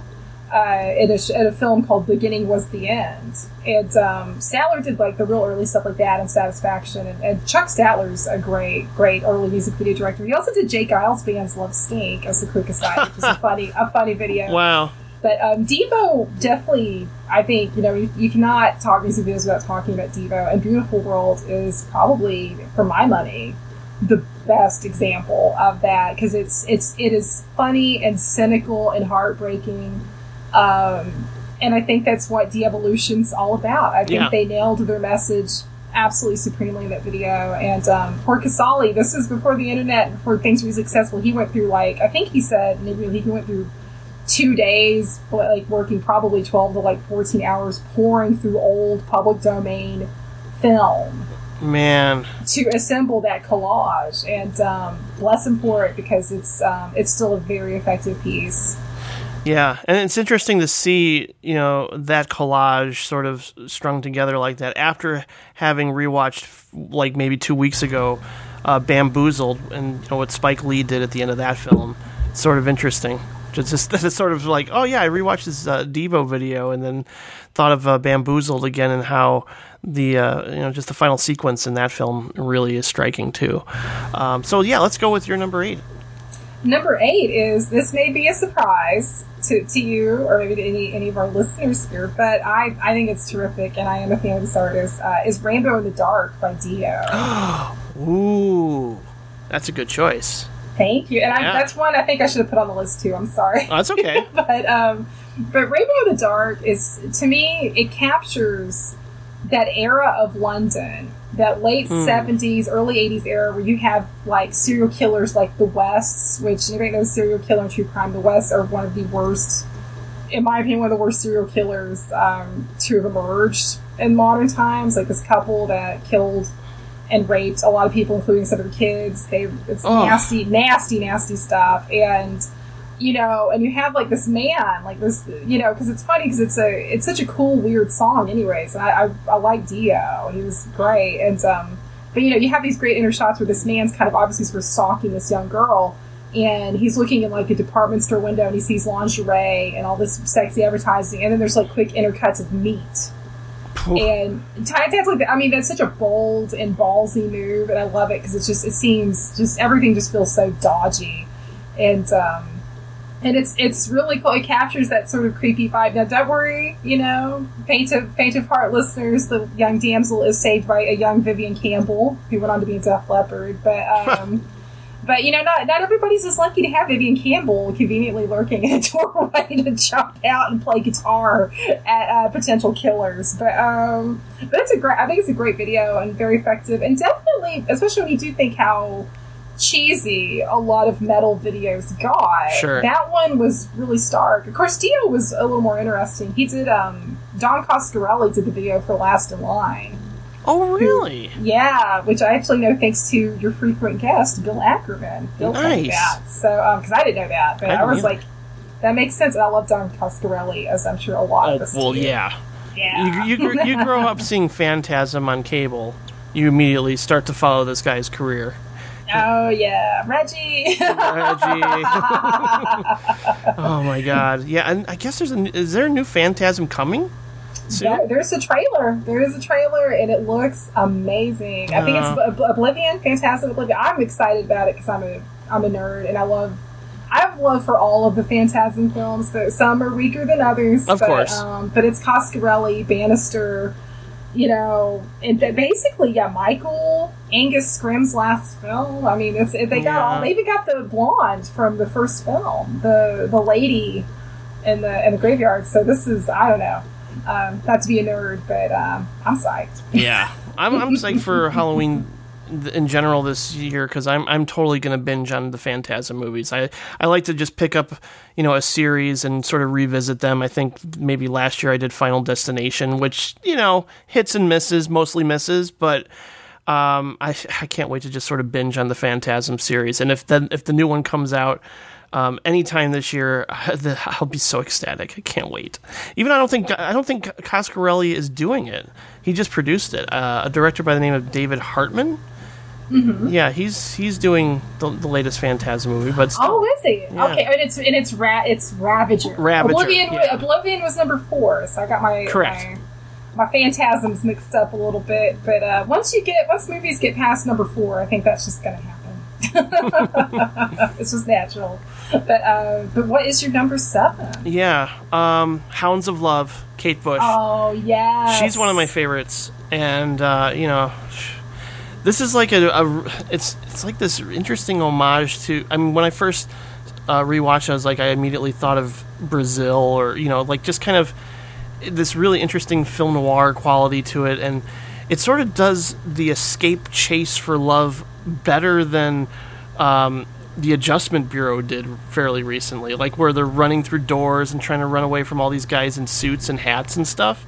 Oh yeah. Yeah, it was like an interesting parallel when I was watching the video. And I was like, I immediately thought of the Adjustment Bureau for some reason, but um, I just think it's it, it complements the song beautifully, and she's one of my all-time favorites. And it's it's a fascinating video. I love it. I mean, it's it's it's just kind of like unabashedly romantic, but also kind of dark and interesting, and just like I said, pays homage to different genres uh, of the past. So, thumbs up.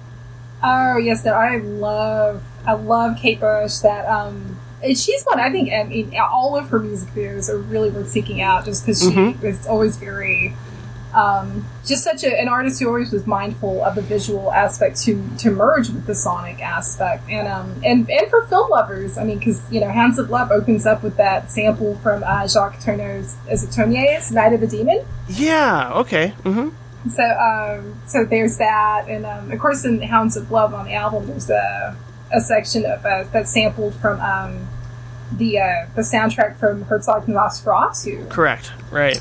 Um, so it's uh, by uh, yeah, so it's she's yeah, she is phenomenal. I love Kate Bush. She's one of the few people who have made a music video that actually I can't watch because it makes me cry. And I'm not a weeper with most things, but it's it's too much. Do you want to take a guess? Hmm.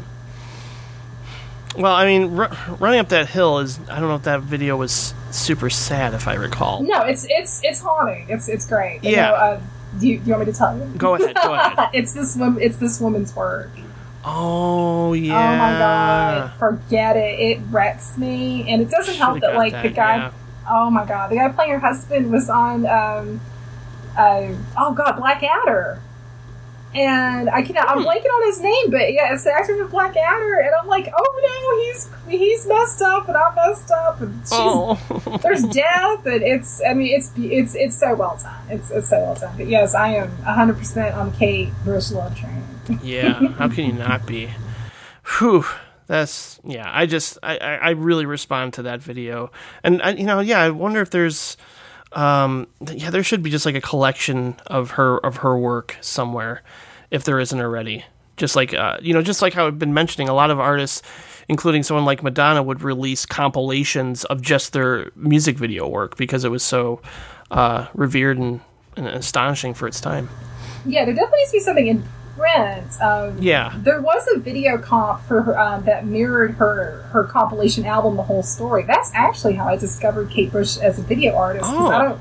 The only video I ever remember seeing played um, on TV was I think I saw The Sensual World on VH1, and I think that was it. I did not get to see any of her stuff, so I found the whole uh, the whole story on VHS. Um, and the Red Shoes, she released. Um, you know, uh, Yeah. uh, the line of what it's like um, the, the the line, the cross, and the curve. I think it's called. It's basically sort of like a pseudo video album, almost or like a short film based on several songs from the Red Sh- uh, her Red Shoes album. Um, so she, you know, she's definitely one of those artists who took advantage of it, which is why it's ridiculous that none of this is. I mean, at least not in the U.S. I don't know if there's anything released in the UK, but um, that there's nothing. I mean, if any artist needs a Blu-ray, DVD, beautiful release, it is Kate Bush. Come on, Absolutely. yeah, I'm going to look into that for sure. Okay, what would be your choice for number seven? Well, number seven. Speaking of Moody, uh, this is uh, one of my favorite artists, and um, actually a band I got really lucky and got to interview uh, back when I was writing for Dangerous Minds last year. And that is the it's Gleaming Spires with uh, their song "How to Get Girls Through Hypnotism." Ooh, I don't know if I know this one. How to get girls from hypnotism. Okay. It's um it's fantastic. Now the the Gleaming Spires uh, did a handful of videos, and they're a band that are best known uh, for their song "Are You Ready for Sex Girls," which was used in Revenge of uh, the Nerds. And Oh, right. Okay. the, yeah. the sad thing is that song is a, is was kind of like a parody of dumb like dumb rock songs about getting laid and all that and um, but I think a lot of people didn't realize the humor and actually if you see the video that they made for it you'll totally realize the humor because the whole video is literally the main core of the Spires which is Les Bohem um, and David Kendrick who went on to be in Devo and Les is now a big screenwriter and who's worked with like Spielberg and guys like that but Whoa. yeah, yeah, it's um, a really nice guy, um, and they were a great interview. But um, but yeah, the whole video is them making pie. It's literally them making a pie from scratch and having coffee. That's it. There's no sex girls. There's no girls at all. Just two dudes making a pie, which is great. But um, how to get girls- through hypnotism um, is my favorite because it's very it's very simple, but it's a great example. Like if you have like a good enough vision, you don't need a big budget because it's you know it's I mean everything's just like on very simple sets and there's some great use of lighting and composition and it's effective as hell. It's um it's really good and just as is um, it captures the mood of the song, just of sort of a you know loneliness, an intense loneliness and, and sort of um, emotional torture which sounds overly dramatic, but um, very well. And um, and at the end, Les uh, willingly got his head shaved for it. So um, Holy cow. he let his drummer shave his head. I don't know many uh, singers who would let that happen. That's So- impressive. it is impressive, and um, I definitely recommend everything that they did. They were very great and incredibly. Funny because, like, when you start, you mention um, a music video with uh, just guys making a pie, uh, I thought of the movie Waitress for some reason because that's all, Oh God, it's all based around making pies. it's different. It's it's a little different. I'm sure it is I- very I understand. It's just strange, like the things that pop into your head when you think of, oh, somebody's making a bunch of pies. Oh, I just thought of waitress for some reason. Oh, and then you talk about how at the end of this, uh, the other video, how to get girls through hypnotism, a guy shaves his head, and then I thought of, you know what? Keri Russell was in Waitress, and there was a huge controversy when Keri Russell decided to cut her hair for the show Felicity. So it's just weird how that happens. Like you sort of find these strange mental parallels between different things. Um, obviously, she didn't shave her head. That would have been pretty uh, substantial. But um, just there's this weird idea of at that time, like Felicity, uh, the ratings went down for the show just because she cut her hair short, which was a really weird controversy um, at the time. But yeah. um, yeah. a lot of people don't realize that things like war and poverty exist. Is my guess. Yeah, so they I they're going to so. get upset over um, over hair. And also, I think it's amazing. We may be the first ever situation to have connected Felicity with Gleaming Spires. more than likely. Well, that's how my brain works sometimes. I love it. I love it. So, uh, yeah, speaking, speaking of weird inter- interpolations or just uh, integrations and things, number six on my list is One by Metallica because I'm, oh yeah. it's just the like that's still my still probably my favorite song of theirs, but it's just another video that really disturbed me at a young age. Uh, and I've yet to see Johnny Got His Gun to sort of even get more context and you know kind of uh, know specifically what the entire film is about. I mean, obviously I know it's an anti-war film, and I think Jason Robards is in it. Um, And I, I just I haven't gotten around to seeing it, but I ju- it was just really distinctly used in this powerful song from Metallica. And I mean, for the most part, it is just them playing in a room and jamming out and having a performance, but it is intercut with this movie and dialogue from the movie. Um, and I just found it like just a really interesting idea at the time to sort of incorporate uh, a movie that I'd never seen, wasn't even aware of at the time when I was young, but um, it, it just it just brought the song into a whole new light, and that's something that you know we've talked about. If you can tell an amazing story or provide memorable imagery in a very short span of time, but if you can sort of change the way you think of the song uh, as a result of the music video, I think that's also something to be commended. And I think Metallica did that for one here, whereas like something like they did with the Unforgiven, I don't know. I just find that that whole thing really ridiculous and over the top and pretentious and almost like trying to be Bergman or something. Like I don't know, just like an old man coming to terms with his life and. You know, I don't know. I just find some of it ridiculous after a while. But but but before Metallica sort of got huge and popular, I mean, they were popular at the time of one, but uh, not not to the extent that they were after the Black album. So I don't know. I just think one by Metallica is one of my favorites. It, it may not hold up as strongly as some of the others on my list, but it's something that just sticks with me um, from my youth. So Yeah, no, I think that's a great video, and I mean, it's it's also interesting to note about Metallica was that that was their first music video, and that was for oh really? Hmm. their fourth album because they didn't do any music videos for the first three albums, um, which is too bad because God knows I would love to see a video for uh, you know the thing that should not be or you know tracks Sure. like that. But um, Or you can just watch Paradise Lost, the series, and it's pretty much one long Metallica video too. yeah, but uh, but no, once no, I mean, and it's yeah, I mean, I can't imagine. I mean, there's probably a lot of Metallica fans who had no idea who Dalton Trumbo was, so that's kind of a cool subversive thing. Where I like to think there were some you know metalheads that were that Yeah. sought out Dalton Trumbo. What a what an awesome world uh, to live in for that to happen. So, right? No kidding. That's a good point too. Yeah.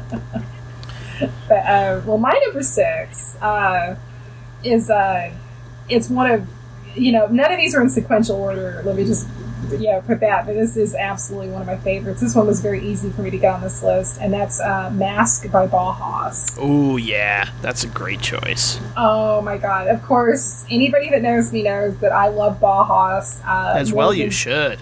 Everybody should, and I love them more than a lot of people love their kids. This band means so much to me. It's um, Mask is such a just eerie dream, dream nightmare type video. I think it's it's just it is. I mean, they did some good videos. You know, they did they they've done several videos and they're all good. But Mask is the one to me that just stands out, and um, that's one where I think the only time it ever got really any airplay at least in the states, was um, Elvira actually showed it when she did uh, her, I think, what is it, 1986 Halloween countdown on MTV, um, which was a great way to see videos you wouldn't get to see a lot, weirdly enough, because I mean that one, you know, like like Mass, like I mean, I don't think Bauhaus got a lot of MTV airplay in general, but um, certainly not that one, but um, it's it's great. It's um, So eerie. yeah, the shadow is cast. It's, it's perfect. And clearly, uh, the imagery in, in that video must have gone on to inspire Trent Reznor and Marilyn Manson, and just, uh, and even to some degree, I don't know why I thought of this too, but n- n- there's some image, images in there of his face in the shadows.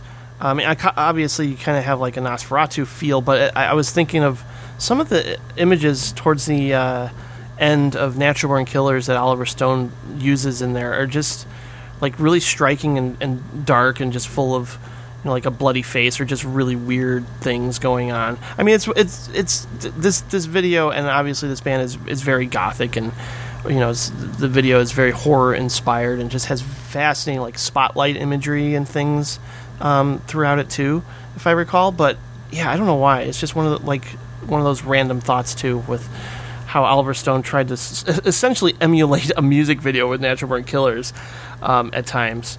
But uh, Oh, um, absolutely. That Yeah. was that was a, a big influence, as well as I think actually, you know, our artist I mentioned earlier, Kenneth Anger. yeah, Anger himself influenced. Um, the thing about Mask too that like is it, it has to me at times almost like an early German Mm-hmm. like borderline expressionist film, and the expressionists have a lot of influence on music video, and some of which I'll get to actually later on in this list. But um, but even in unlikely places, um, like uh, there's a Kim Carnes video.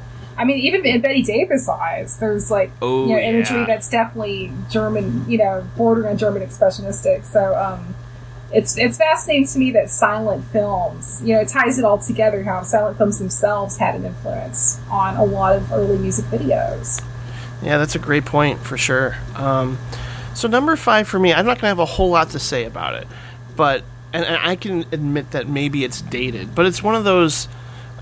Tom Petty was an artist that my dad and I kind of bonded over. Um, and I don't necessarily go back and listen to him regularly or anything, but he had some he had some strange moments, and he certainly had some incredibly memorable videos. But nothing has, stands out to me the way his video for "Don't Come Around Here No More" uh, Oh did. yes, You know? yes. Oh, that's a that's a great. Yeah, you want to talk about surrealism?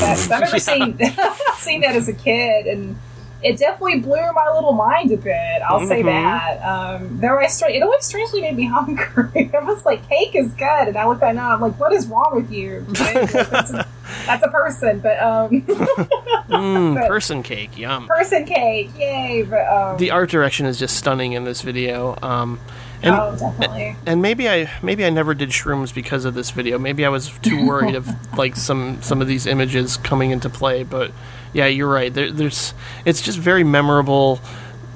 Some of the symmetry and the, the, the way he played with spatials. I forgot to look up who directed this video, and I probably should have that. But um, once you see it, you just you never forget certain images from it, and it's just one that.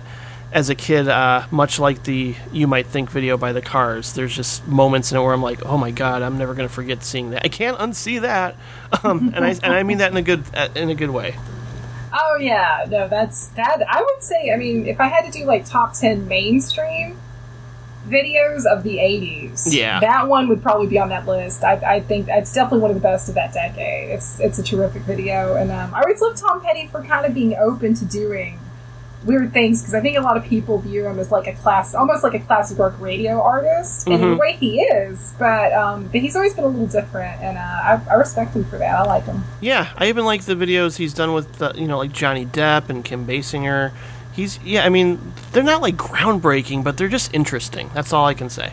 Oh, definitely. And um, and actually, he had Charles Rocket in his video for "You're So Bad," and I'm a, a big Charles Rocket fan. Oh, so, yeah. Well, that mu- that means you must have seen Delirious with John Candy. oh my God, not in years, but yes, I have seen it. and part of it was because of Charles Rock. Of course. because I love John Candy. Yeah, He- yeah, he I've seen that. every John Candy movie, even the bad ones. Uh, well, he, you know, you love John Candy. I mean, even in the bad ones, he's still lovable course. and uh, amazing. And uh, but yeah, my number five uh, sadly bereft of Jar- Charles Rocket or John Candy, but it is really good. it's uh, it's uh, Yashar by Cabaret Voltaire. Ooh, okay. I don't know if I know this one either. It's a yeah. I'm a I'm a I'm a fan of the Cabs in general. As um, us music geeks probably only refer to them as the Cabs, but um, uh, Yashar um, as a video. I mean, it fits the song perfectly, and it's a great song. And there's a lot of like great quick edits. There's lots of um, video sampling, but it's almost everything looks like it's being processed through like two or three different monitors lots of interesting superimposition. Um, a theme, a visual theme, I'm always a sucker for. Um, and this will pop up in my number four, but I won't tell obviously say what it is yet. Um, is I always love it when people use TV monitors themselves as a visual device, like it's like an Yeah. image within an image. And there's definitely a lot of that in play with this video as well. Um, it's um, I just I love it. It's um, it's a treat it's a visual treat, and I mean everything that the cab that Cabaret Voltaire did visually um, fit their music really well. Their video for "Don't Argue" is like a Jim Thompson novel come to life, and that No one almost made yeah, it almost made my list because I you know that's a great combination right there. But um, but Yashar edged it out. Um, it's just the editing and the visuals. It's just oh, it's great. I love it. yeah, it's got. It, I can tell it's got like a real sort of raw energy, but it's very fast and flashy, and there's screens within screens. yes. Yeah, yes. it, it plays with form. Clearly, I'm I'm really fascinated by that too. That's. That's. I'm gonna have to check that one out too. My goodness, I have so much to watch after we're done talking. I'm so excited. I'm probably not gonna get any sleep tonight, um, which I'm is so- great. I'm- I'm happy for that. you can send me a nasty message in the morning. Okay, well, well, this is why they invented coffee, though. So I'm, I'm Oh. grateful for it. The life's blood. Yes. Yeah. So number four is one that initially sparked our, our Facebook discussion, and um, you know, because I was saying like I think this might be my favorite video, but I also think of it as maybe it was my favorite video for the time that it captures so beautifully, and that's 1979 by the Smashing Pumpkins, and like I mentioned. It really captures what it's like to be young and reckless and sort of aimless and you know maybe maybe like a, a director like Richard Linklater obviously does it in the narrative form, uh, but here the, this this just captured my suburban high school experience better than pretty much anything else, and it complements the song so perfectly uh, that I'm I'm actually willing to just you know sort of shrug off just Billy Corgan's lip syncing in the back seat. Because that's like the only sort of weak element of the whole thing is just like oh, I'm just gonna lip sync the song in the back seat, but everything else surrounding it is just so so high school and so just like I'm gonna hang out with my friends. We're gonna drive to this convenience store and we're gonna cause chaos temporarily and just run out or do prank phone calls or do really ridiculous things or go to this house party and jump in the pool and like all these things not everything obviously but just there are certain moments of recognition throughout this entire video and it's also really funny and playful and great it just has a great energy to it like the um, the people in the house party are jumping up and down to the rhythm of the video, and like that's just, I mean, that's maybe simple to do in the editing room, but I still love it. And there's just really cool POV shots that even a show like Breaking Bad would sort of go on to do. Like, let's just do a, a POV shot of the rake for no reason, or you know, just a, a shovel digging in a garden. And I just look at uh, 1979 as like, oh yeah, that's the first time I saw, besides obviously um, Sam Raimi's work with Evil Dead 2, just seeing like really inventive POV shots that you'd never seen before was was in this video, and it's it's easily the best thing that the directors of Little Miss Sunshine have ever done. Um, so yeah, I, I just like I said, it just it captures a moment in time so beautifully, and it's probably still my favorite Smashing Pumpkins song. I think, yeah. It's it's a well it's a well made video. The Pumpkins did do some. Um, see, I'm, I'm all about the abbreviation name thing tonight. Nothing wrong with that. The Cabs, the Pumpkins, but um, no, they did have some interesting videos. Actually, my favorite one for them from them was for um, tonight. Sure, that was it's award winning. It won like every Yeah. award in the book at the time. Yeah, Actually, that one I realized I was trying to say today, but tonight's night is a great video, and the whole Georges Méliès inspiration is great. But I meant actually today because that was directed by Stephanie Um, Yeah. Sednaoui. I can't say his last name. I know who name. you're talking about. Um, who also did some great video work for Mazzy Star, among many others, Stone Temple Pilots. But um, Chili Peppers, if I recall, maybe. probably the era that's a little eh, maybe. you know? I'm thinking of the But, right person. But yeah, no, I know who you're talking about. Yeah, and uh, I always love the video for today because it's just it's very you've got like the weird candy colored landscapes and there's strange hipsters making out in the fields and then you got the Yeah. ice cream truck and James E. Hahn address and it's um that one uh, just it's very breezy but uh but no 1979 definitely I mean you know because I think you and I are around the same age that was like that was a big yeah i remember a lot of my peers really loved it i was always like a little too weird i was already getting into bands like Bauhaus and Sister Mercy and listening probably to a Yeah. lot of martin denny so i so i was always like wow i wish i had a social life like that but um but, but i definitely recognize for it and um yeah it's it's so strange to uh to kind of look back on something from your high school years and it's already kind of like a crystalline Mm-hmm. you know, fragment. It's, It um, is. It's it's kind. Of, oh my god. It's kind of interesting to think about. But um, yeah, I uh, what was I? Where was I? Um, I was looking up the director's work, and yeah, I was kind of I was right because "Give It Away" by the Chili Peppers won some awards at the time, and that was a weird video.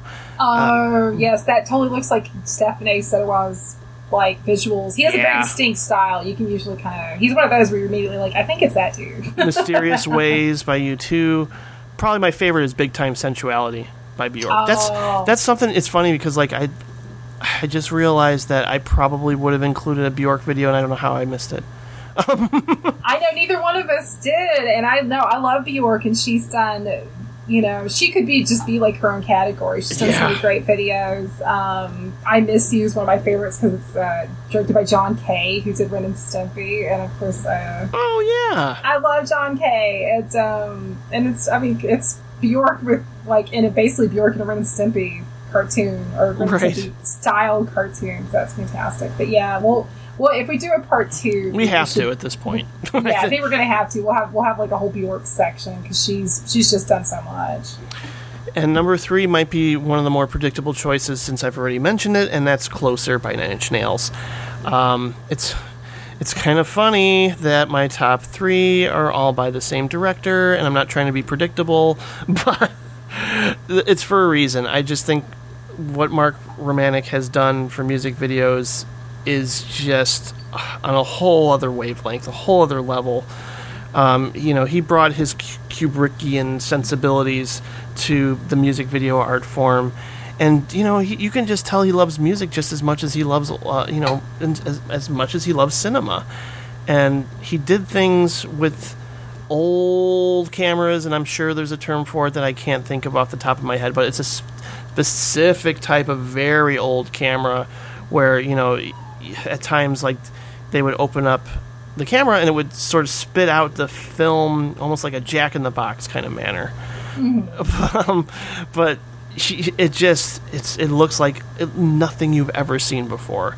And everybody at the time that had seen it we it was like the water cooler event at the school. Like we were just all talking about did you see that nine inch nails video?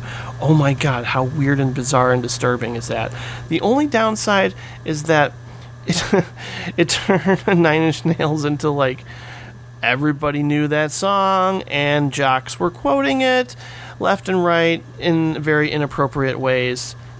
Like just I you know that song became like an anthem and it, it got to the point where like basketball players started wearing, wearing nine inch nail shirts and that made me feel really uncomfortable for some reason. I just y- and you know you know how you have bands that you want to declare as like this this is my band man and it can't become popular and mainstream. You sort of get like this elitist uh, mentality when you're younger. Um, Yeah, so that sort of happened with Nine Inch Nails at the time, at least with my high school, and uh, a lot of that has to do with just how groundbreaking the video was, and you know, you, you see it, you you know it's special, uh, much like the other videos on my list.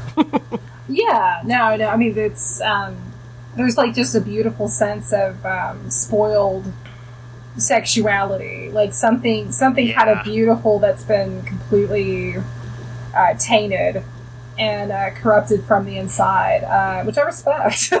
that's in a lot of movies I write about. So um, no, that's cool. Um, my my number four, because uh, Oh, I did think we? You know what? I, I accidentally did that. I'm so sorry. No, I got I got on a tangent. But no, tangents are good. This is the thing. Like, uh, a great podcast should be like a great conversation, and I think most good conversations are like that. Most of us aren't. You know, it's just a, it's a fluid thing. Great talk is fluid. so well, that, I appreciate that, and I do apologize. You uh, you have the floor for two uh, two two choices now here. see, it works to my advantage. So Uh, yeah. this is thank you for feeding my ego, Jim. Thanks for um, reframing it that way. Uh, my number four is uh, the video for "Ahead" by Wire. Um, oh man, that's a, such a great band. Oh my god. Oh, I know. Wire. I think Wire from those bands. If the minute you love them, the minute you will love them for life. They are unlike to this day. I don't think there's any band. I mean, there's a lot of bands who are definitely inspired by Wire and who tried to kind of sound like them, but none of them have ever achieved. Gee, I wonder if Elastica wanted to sound like Wire. I wonder if they heard Pink Flag and go, hmm, let's see if we can do that. Well, they they liked enough to get sued for it, so. yeah. so, um, but uh, they can at least say, "Hey, we got sued by Wire," and um, that's probably got its own sort of cachet. Sure. Um, them and Nirvana can hang out since they got sued by Killing Joke, which is um, if we do a part two, I'll bring up Killing Joke uh, for that Oh, one I yeah. do love Killing Joke. But um, ahead, you know, it's funny because the '80s era of Wire, I feel like always gets a little overlooked because yeah, those first three albums are completely seminal and did inspire almost like the Velvet Underground's first album. Those three albums inspired a lot of people to form bands. And um, and were really pivotal that way. They're great, but Wire to me are a band who are all about evolving. They're those these are guys that are not can you know content to settle, and that's why they're great. And bless them for it because they're interesting and their and their their '80s period. Um, you know, is just really, really good and really intriguing.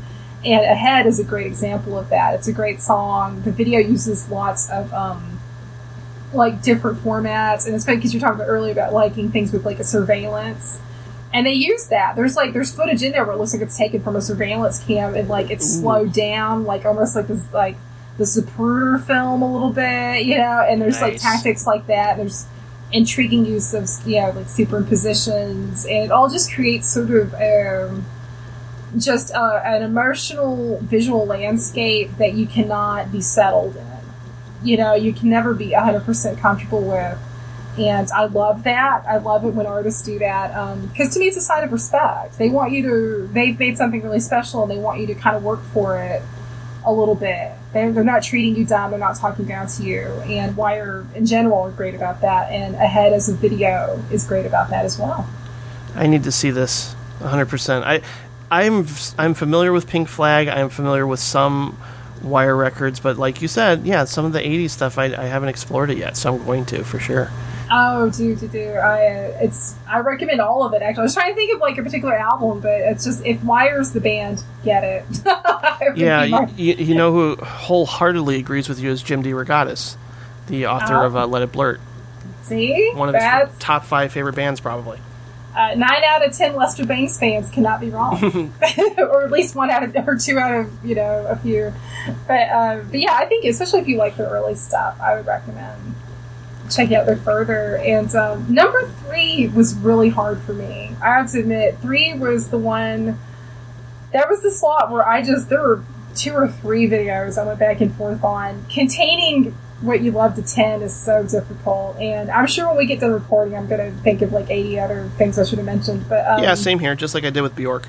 oh my god i know we, did, we, we have to do part two now Yeah. for bjork alone but um but what i've settled on and i, I shouldn't say settled because there's no settling about it it's great is um, a band that is probably not known to a lot of people in america but it's a band called new skin and they were a Swedish band in the uh, mid to late 2000s, and uh, they were on Cleopatra Records. They got to open for Gary Numan, um, who I love. And Gary Numan, yeah, God, we probably need to do a part two now because I'm like, oh God, Gary Numan. But, Oh, course, yeah. but um, it's uh, but New Skin were a band that really should have been a bigger deal than they were. They're a great band, and their video for New Skin, for the song New Skin, which is on YouTube, um, is fantastic. It's almost it, it's styled like something out of the twenties, but there's lots of like there's a lot of art and cutouts and shadows, animation, and um, you know, it, part of it looks German expressionist, part of it almost looks like a Victorian or post-Victorian era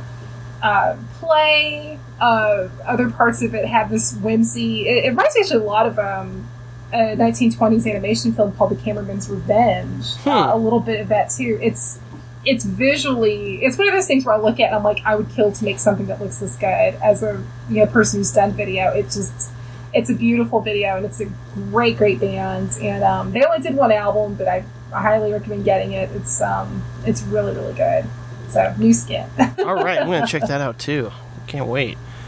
Hmm.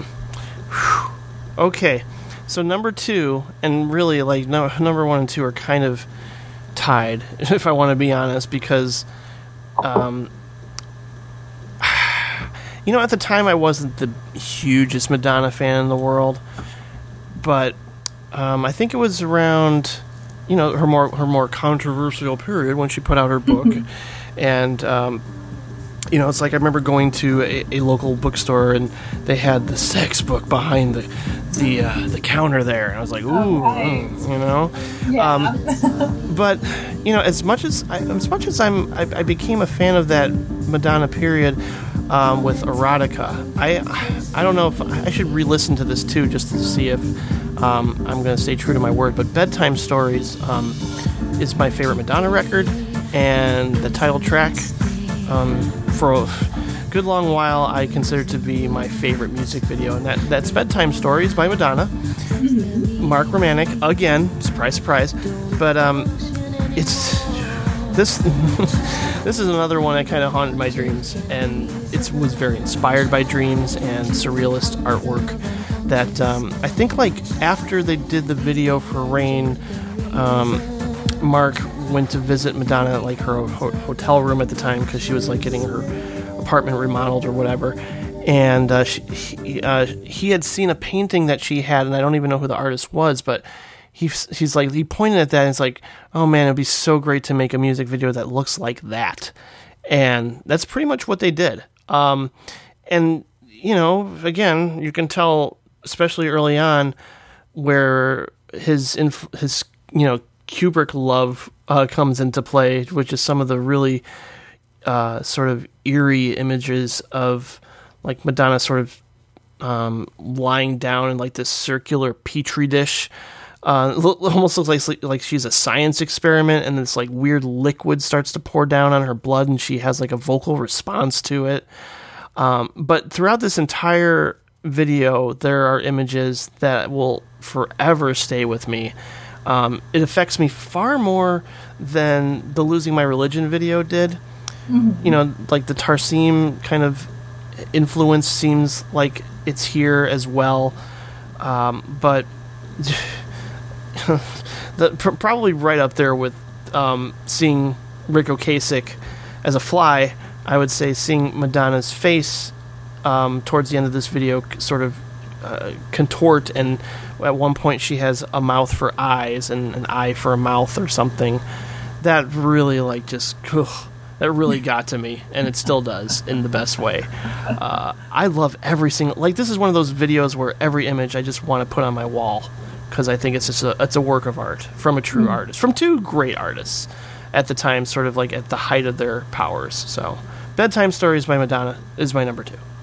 Oh no, that's a that's a good one. I love the whole whirling dervishes Mm-hmm. in that video. There's a lot of great imagery in that one. I'm not I'm not a big Madonna fan either as a whole, but um, but she's done some things I def I mean I, I respect. Yeah. and, um, that video is great, and that is actually like if I have to listen to Madonna song, you know I like the song. So Yeah, me too. that's that's a great pick. Um, uh, my number two uh, was is definitely speaking of controversial. Um, is Songs for Swinging Larvae by Renaldo and the Loaf. Um, Whoa. now- yeah, and um, it's a it's it's it is a, it's a very challenging. They were a challenging band. They were on Ralph Records, which of course was the Residents label.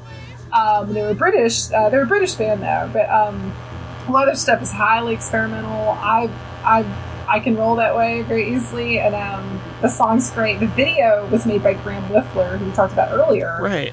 And Graham I, is so underrated. He, uh, to me, is such a striking visual artist, and he's really good about combining color and imagery in a way that is so captivating at times. It's, it's beautiful and repulsive all at once. And um, to do that, I think, is really, really fascinating. Um, and, um, and, and it's controversial because there's, you know, the whole thing is like basically like this little boy's, it's almost like a, a little kid nightmare, but it's also kind of almost like, it feels like a metaphor for just like, you know, the torment of growing up.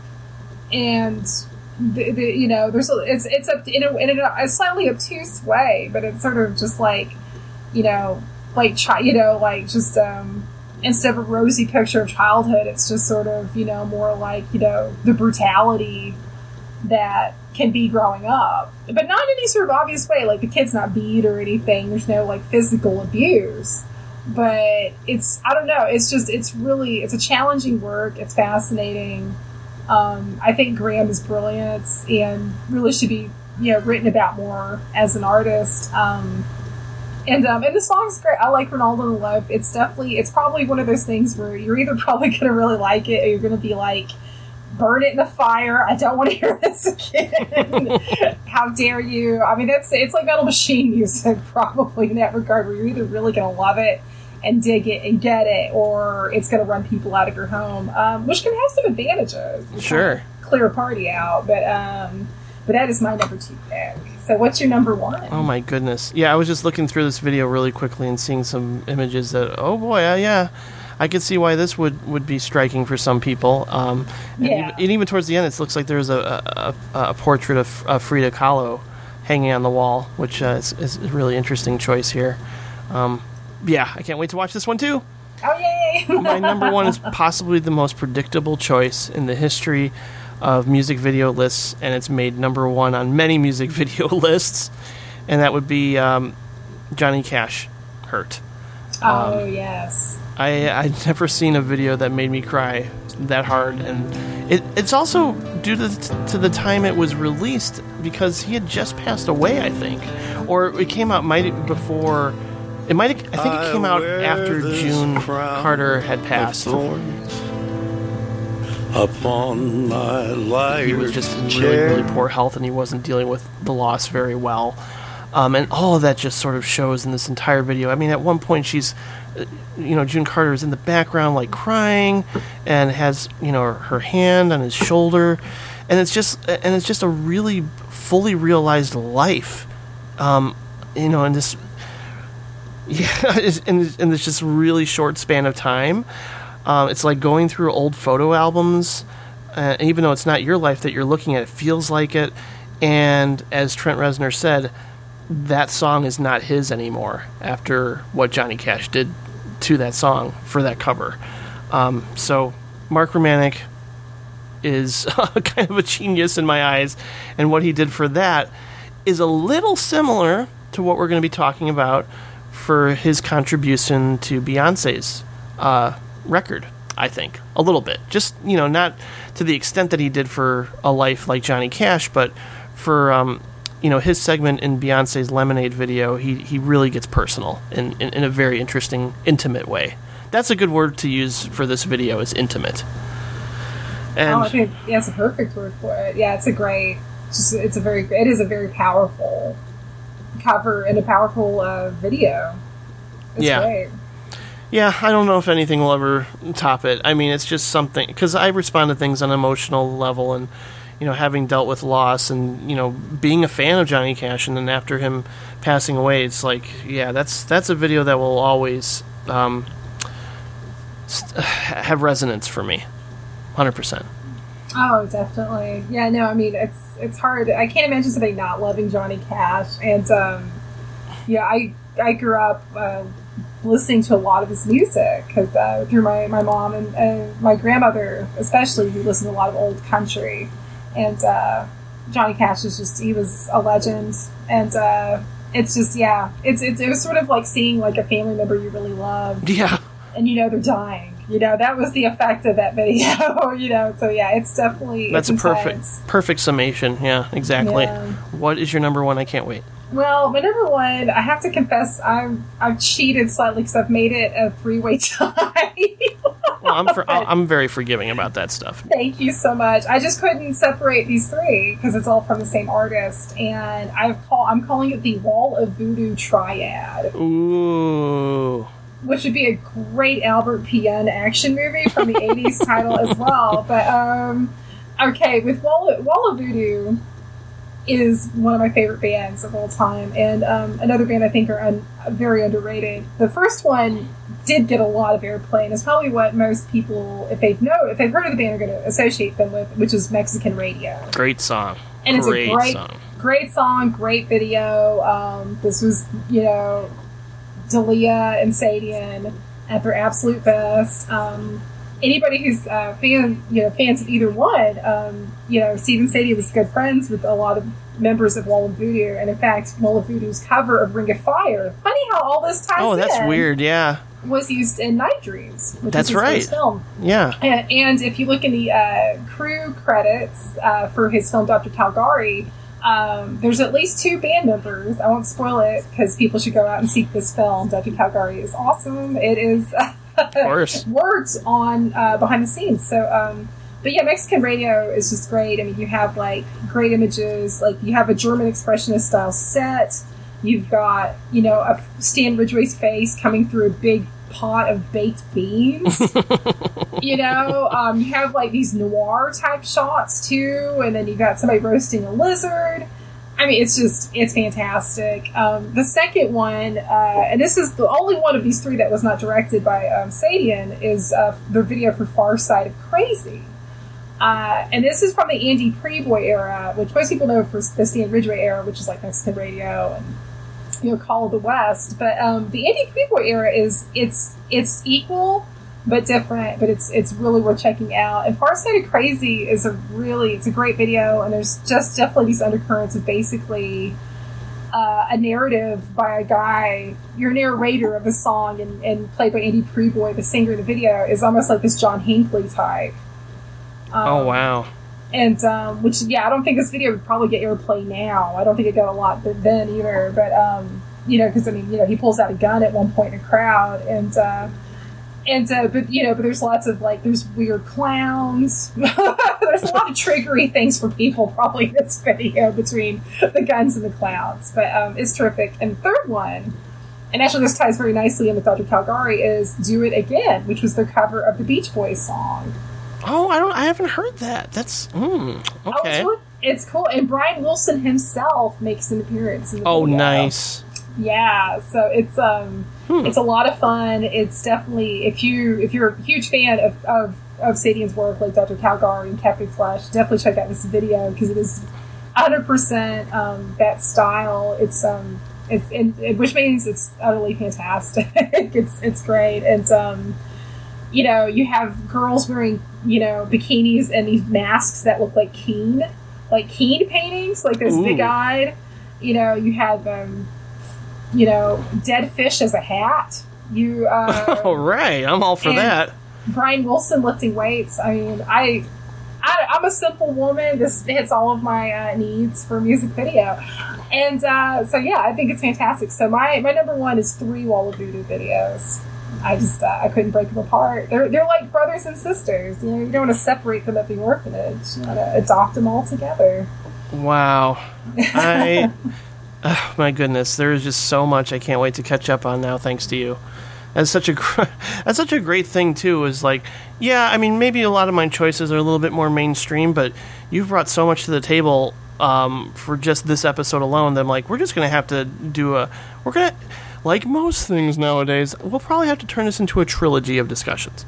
Ooh, I like that. Three Three is a good number. It's, It It's a good odd number. I like it. Yeah, this because is there's so much ground to cover with music videos, and I haven't even realized it. So it's it's so great because a lot of the titles you brought up, I probably just will make my own YouTube playlist and uh, uh, catch up. Because even just like scrolling through them very briefly as you're talking, I'm like, oh my god, this is amazing, and I can see why you chose it. yeah, Well, good uh, choices. Thank you. Well, and you too. No, your list your list was was wonderful. It was tight, and I like the fact that it was, um, you know, it was all stuff that I think even even if it was you know a little more mainstream, it still wasn't super mainstream. Because usually when people do these lists, it's like, okay, yeah, I mean, yeah, Thriller is great, but I mean, come on, it's, Yeah. the, the world wasn't built and ended on Thriller. You know, That's that's true. it's not even the scariest music video, which No. of course would be anything by Rod Stewart. Disturbing. But uh, I, I still can't believe anytime the song, you know, uh, Do You Think I'm Sexy comes on the radio at work, um, at least one uh, of the volunteers, because, you know, they're, they're of an older demographic and most of them are ladies, and they always comment about how much they find this song to be creepy or gross. It happens every time. nine out of ten women, I think, will say that because ew. Yeah. And the answer to that question, Mr. Stewart, is no. No. No, we don't think you're sexy, and you need to. Your pants need to go up at least two sizes. Agreed. And, and stop it. Just stop it. He should have quit after uh, Faces, but that's um, that's Yeah, that's a good point, right? that's that's uh, that's just me being very intensely opinionated. well, that, that opinion's pretty accurate as far as I'm concerned. ah, well, thank you. Um, uh, you know, there's there's a lot more. I'm sure we can uh, bring up. I mean, I just have like a, a really quick list of other videos. Just sort of came off the top of my head. Um, I really like this video by Michel Gondry called uh, "Lucas with the Lid Off" by Lucas. And this is a he. I think he's almost like a hip hop one hit wonder, but this video made uh, a distinct impression on me because it was all one take, and I still don't know how he did it. I still don't know how he pulled it off, and it's the kind of it's the kind of work that Michel Gondry would sort of implement into a lot of his other films, uh, i- i- including a, a moment in Eternal Sunshine that Jim Carrey actually yelled at Michel Gondry uh, at one point because he's like, "It's impossible. There's no way we can pull this off. There's no way I could be in two places at once." And in the same shot and not cut. So Jim Carrey was just so mad about it, but they actually pulled it off, and then he felt like a dick. Um, but yeah, this this video it might even have won some awards for its innovation. Lucas with the lid off, check that out. It's it's really cool and playful and totally Michel Gondry. Um, oh man, yeah, I will definitely look at. I like I like what I've seen of Gondry's work. Um, like my my favorite was always the video he did for Daft Punk's Around the World. Yeah, good choice. Such a fun video and just um just so whimsical. It's it's it's sim- I mean it's it seems sort of deceptively simple, but there's a great sort of almost Busby Berkeley uh, at a rave Yeah, kind of effect about it. Um, and if there's one I can mention real quick, I'm sure you and I both are thinking of the ones that are, are little stragglers that didn't quite make it to the top ten, but um, was uh, Laibach video for their cover of "Sympathy uh, for the Devil." Oh yeah, yeah. uh, I know that one. yes, it's so good and um, a very. I mean, Laibach have made some great videos, and I'm, I'm, I'm, I would say I'm definitely a fan of the bands, but um, that one is just. It's it's it's so perfect, and especially if you even have a slight knowledge of some of the turmoil that has hit a lot of Eastern European countries in general, and you know they're from I believe Slovenia. Um, it's it's it's good. It's it's Oh, striking yeah. and it's it is haunting. And like the last shot where it's just it's like you just you're looking at a village that's decimated and there's just all these white blankets, almost like there's just like it's just bodies that have been covered and just um, the idea of that kind of devastation. I mean. Is uh, if I, I mean that would that is what true evil is is what Uh-huh. happens you know in on this realm is is things like war and innocent people getting killed and certainly what governments can do uh, to build not to get heavy but you know I mean um, Laibach I think he was just was so smart in that but they did it in a way that wasn't heavy handed because I mean political commentary was definitely nothing new in music videos in the 80s especially in the Reagan era Mhm. um, but uh, Laibach just are, are a very smart band, and it's a great cover. And um, there's been a lot of covers of that song. Obviously, it's one of the Stones' biggest and, and one of the best too. It's a great song, but uh, Yeah. the Laibach one for my money is the, the ticket. I completely concur with that, and uh, that's another video that plays like a short film, um, in the best way. And it, it makes the Guns N' Roses cover of "Sympathy for the Devil" Oh god. Ew. like garbage. I remember like being I remember being okay with the interview with the vampire movie and then it oh the ending was just so awful. I was just like, "No, why did you have to end this way?" Because it ends with like Tom Cruise flying into the car and like saying something witty and cheesy and then the Sympathy for the Devil cover starts playing by Guns N' Roses and I'm just I just wanted to die. I was like, "Oh god, no. Neil Jordan, you're so much better than this." Um, but yeah, no, that's great choice. I hadn't thought of that video in a while. Boy, that's that's that sticks with you. Well, yeah, that definitely would have been a better choice. Now, I agree because I, I actually do like the Neil Jordan like film. I thought he it was Yeah. way better than I expected. I mean, I Same love, here. I love I love Neil Jordan, but you know, I went into that one being like, is it? 'cause I read the Skeptical. book, yeah.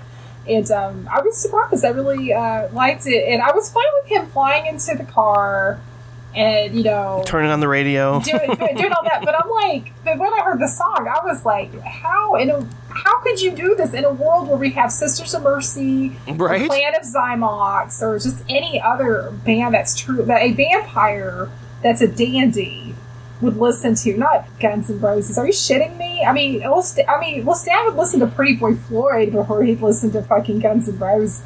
Right. I that just makes me so mad. Oh my god. Okay. Um, you know, I'm not the biggest Primus fan in the world, and I I, I knew a couple of friends who uh, obviously embraced their absurdity. Uh, but I just I adore this video, of Mr. Krinkle, where I think it's all just one take, and it's you know it's just him playing like a stand like Les Claypool in a weird mask surprise, playing a, a stand up bass, and then just like all this weird stuff is happening in the background, like a guy on fire at one point uh, just walks past, and it's just it's just a weird, quirky. It's sort of, it, it's like the summation of what Primus is in just one take, one video. Um, and you know, like the it's, the the music is an acquired taste, but I think visually it's really interesting because they're just they're just they're just a weird band. so it makes sense that they would have a weird, surreal video to go along with a, a strange song like that. Yeah, absolutely. No, no, Primus are definitely one of those bands that I think definitely try to do something interesting with all their videos. I'm um, musically, I'm, they're kind of on that list of bands I, I really respect. I'm Yeah. not, that's not a go to band for me to put on personally. I mean, I don't mind hearing it if I'm at like a party or in someone's car, but um, it's, I don't own any Primus. I'm not gonna, oh, if you know, uh, I, I would might be much more likely to King Crimson or the Butthole Surfers or something. Sure. But, Yeah. but yeah. So, uh, so I hear. Are, are, are you a little thirsty? Are you wanting some lemonade, real quick? I yeah, I, I certainly am. I certainly am because we will definitely have more titles to touch on for a volume two, no doubt. So there's there's plenty more we'll we'll, we'll talk about later on because you know I think also would be interesting. Um, you know, I think you've probably seen the majority of my choices, but uh, for for our next conversation, maybe in a couple of months or so, like in the fall or something, when we do like a follow up, um, I'll just uh, come back with some notes about about some of the, your choices and what uh, came to my mind. Um, hopefully, it won't be Keri Russell and Felicity for every video, but um, I think if it's for every one of them, we might have to have an intervention. yeah. Well, I, I I am a huge fan of the show that she's on now called The Americans, which uh, um, really surprised me in terms of like her range. I was like, oh yeah, you know, she was fine on Felicity, but holy cow, the show The Americans that she's on is fantastic. But anyway. Let's get on. I'm I'm definitely uh, I need to quench my thirst here. Beyonce, can you do it? I don't know. Let's go with your thoughts first on this, because I, I have no idea what you think of Beyonce um, as a you know like it's the cultural icon that she's become. Um, but you know, I will say that uh, I love the videos she did for single ladies, and um, I was I was obviously like lately the surprise album release is kind of becoming all the rage. So um, you know, when everybody started talking about this, uh, I had to check it out for myself too. But what did you think of Lemonade? Um, well, I I will confess I haven't seen uh, seen all of it. I did I did watch what uh, what I could kind of gather a Yeah. little bit online, and Sure. um, no, it looks. I mean, actually, what I saw surprised me because I'm not.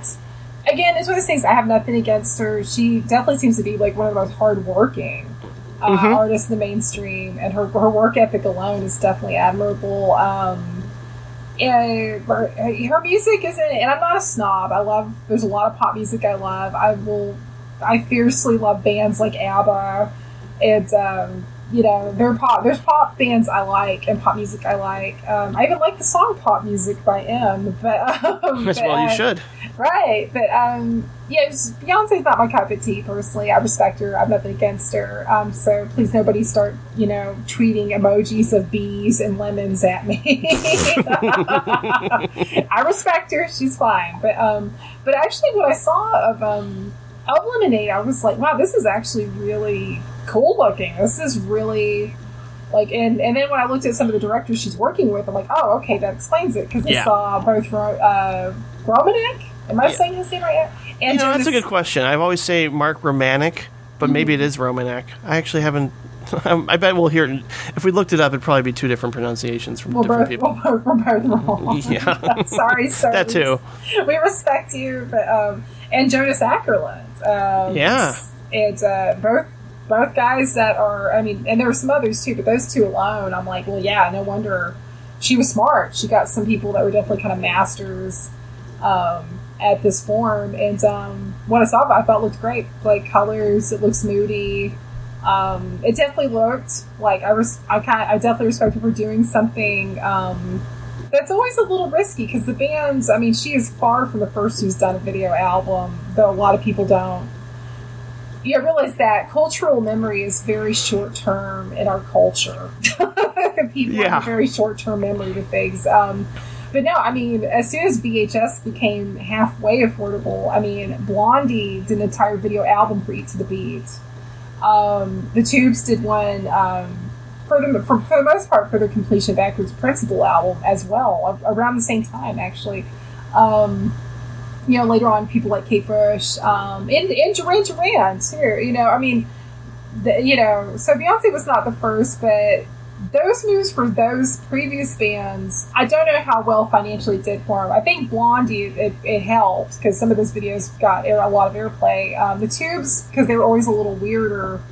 I think only Talk to You Later really did well off that one, but um, uh, but yeah, I love the Tubes. So um, so for her to do this um, in an, in an era where it's post, obviously post VHS, you know, post physical media, and doing it through HBO, I think is really interesting. Um, and the fact that she did it through HBO, which I guess makes sense because yeah, I mean MTV, I mean they're playing like teen mom shows and not even really playing music videos at this point. But um, no, I think it's a cool it's a cool move. What I've seen of it, I think looks really good. I've talked to some people who've seen all of it and have heard some really good things. Um, I know she just got she's getting sued because there's a short film. Uh, there's a man that made a short film that apparently her people saw that has some similar imagery. Oh boy. Um, not to rain on the lemonade parade. Nobody, again, nobody tweet lemons at me or whatever. But um, you know, I mean, all music videos or most of them tend to have imagery borrowed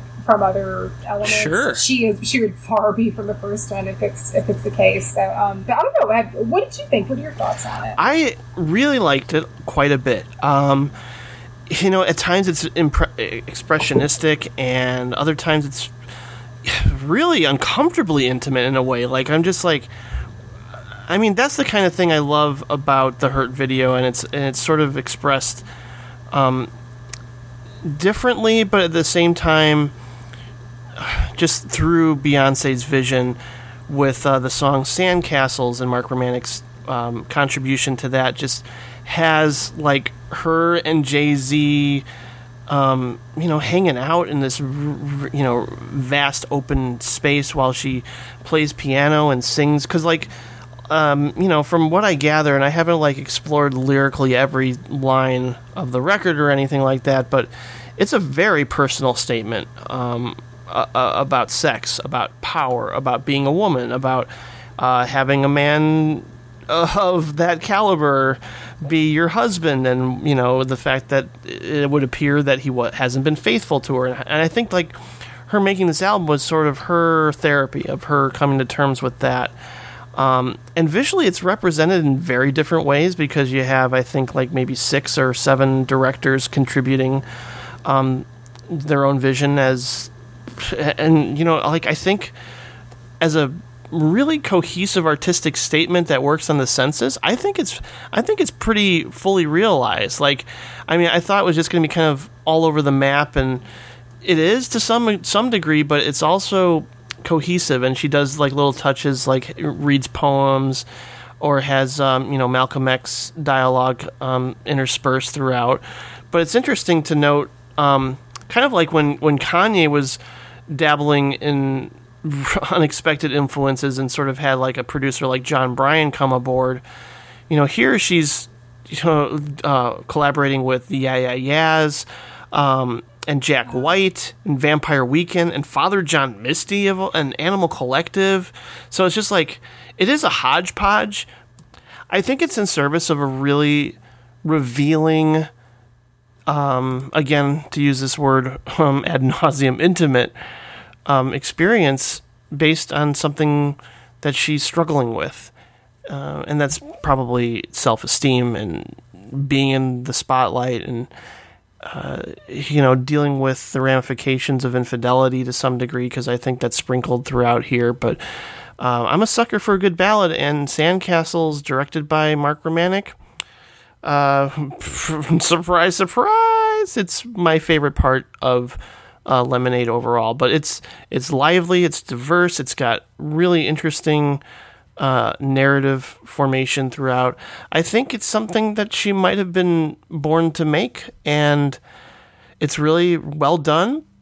It's not necessarily something I gravitate towards or would go back to very often, but as it stands, uh, I'm I'm pretty impressed by what she chose to do here, and it's it's fairly original. Even though, like you mentioned, the visual album is nothing new, but I think for Beyonce, it's certainly um, something special coming from her.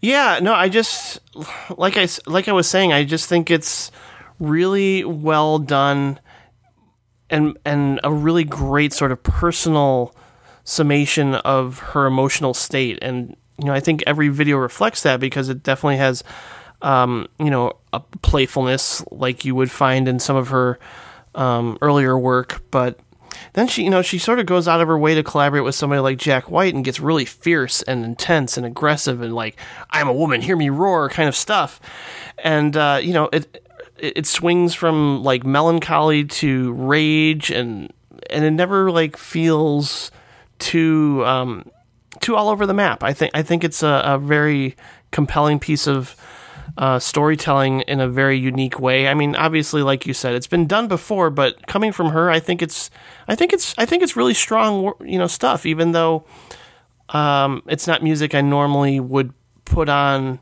regularly in any way. I just for, as I was watching, I was like, you know what? I think this is actually incredibly well done. I can see why it's getting all the praise that it's getting. Yeah, no, I definitely. I mean, seeing what I saw, it made me want to check out all of it. And um, I usually, you know, I mean, with, with most like kind of mainstream pop artists or mainstream artists in general, right now, I'm not really terribly intrigued to be honest. But um, but no, what I saw looked really good, and um, yeah, I'm, I'm definitely uh, interested in checking the rest of it out, um, which is something I never would think I would have said. yeah, right. About I mean not just Beyonce but in general like any I mean other than Lady Gaga you know um, who has done some really really cool interesting stuff Sure. people love or hate her but um, but I think she's done some good stuff I And, agree. um, but uh, but yeah no no so um so so go Beyonce and just I feel bad for any girl named Becky right now who has good hair Right. well, you know, this we could probably go on for another nine hours if we wanted to, but um, let's we we do have to wrap up, and you know, as that may be, I think people will happily look forward to us having another conversation. And uh, we'll definitely do this again and think of more lists and topics to consider, or like we, you know, you could there's so you could branch out in so many ways, like funniest music videos, um, I mean, there's you can go certain eras. Um, you know, we'll think we'll think of more ways to cover some of our favorites. You know, we I like I mentioned Bjork and so many others, Gary Numan. oh yes You know, th- there's just a lot more, and I can't wait to talk about it because um, music videos is kind of a neglected art form, like you, like like you said early on, and you know, as someone who adores equally music and film, um, I, I consider them to be uh, really vital and still wonderful to go back and, and, and look at. Just like I like I've said many times throughout our conversation, they feel like short films to me. Oh, absolutely. Yeah, I mean, to me, it's it's only to me, it's always felt natural if you love cinema. Then I mean, music videos are extensions of cinema. I mean, they um, and when they're done really, really well, they are cinema. Yeah. Um, so, or even when they're not well, I mean, not all cinema has to be good either. So, um, so yeah, I think um, people definitely need to um, open their minds and examine uh, examine it as a viable um, art form. Yeah, what's interesting, really quickly too, is the fact that um, a rep cinema here in Chicago, the Music Box Theater, they've been showing the latest Radiohead video directed by Paul Thomas Anderson before a lot of screenings uh, on the big screen. So, I mean, I think that's in of itself that sort of shows. Like, I mean, obviously, to have a name like Paul Thomas Anderson helps um, bring people, uh, you know, inter- give it it certainly interests people to check that out, especially on the big screen. But um, I hope they do more of that when when music videos that are very notable and you know sort of uh, circulating more than just the internet, like people are actually talking about it. Um, I hope that happens more because who wants to see more crappy commercials before a movie? Show some music videos that deserve uh, the spotlight. You know?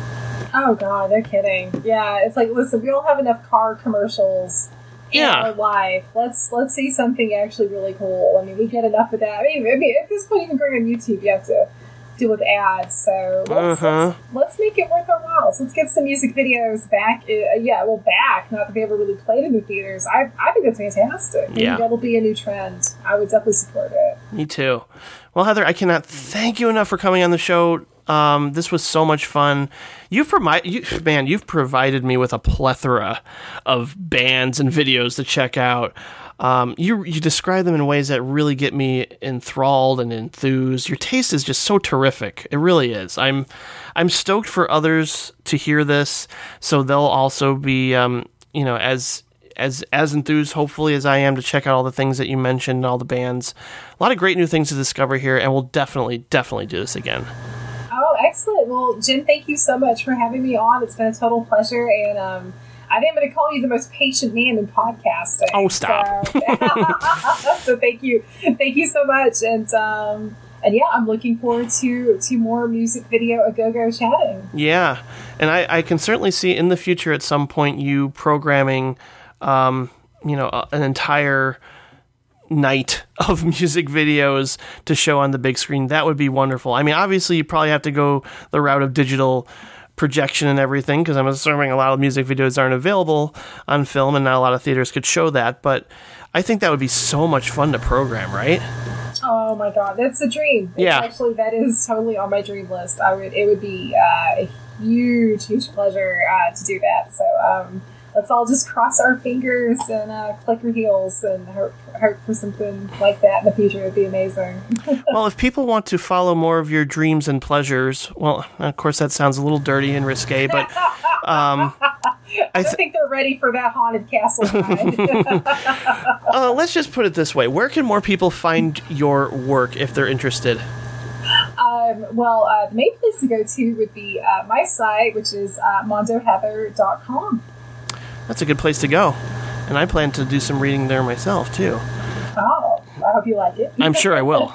Uh, if it's any indication of the conversation we had, I'm pretty sure I will. And I'm also eager to learn more from people because that's certainly true of Bill Ackerman's guests thus far on the Supporting Characters podcast. They mention so many things that uh, I that they sell so effectively to me um, that I'm like, I, I really need to just have a notebook out uh, for just his podcast alone, and for whenever somebody mentions something that I haven't seen or been meaning to see, just jot it down.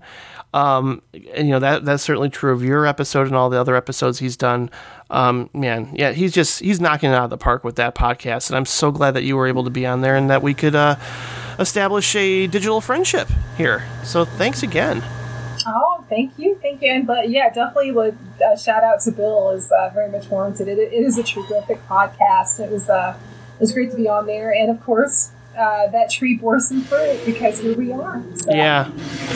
So let's give a digital hug to Bill, and uh, Thank you, Bill. and call it a night here. So um, yeah, thanks again, Heather, and we'll be in touch. awesome. Thank you so much, Jen. Okay, take care. Talk to you again. Bye.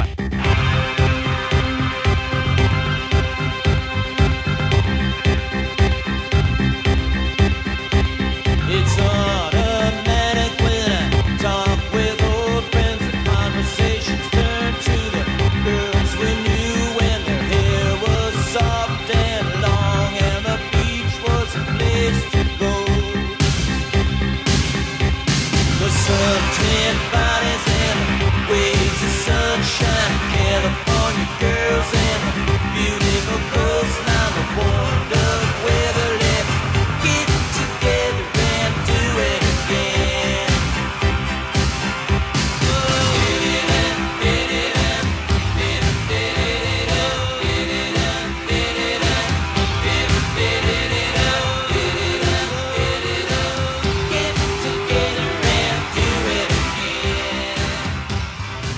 Good, stuff. But he, I mean, he even made videos for Hanson. What? I'm serious. Oh that is I mean, so weird. To me. Diversity.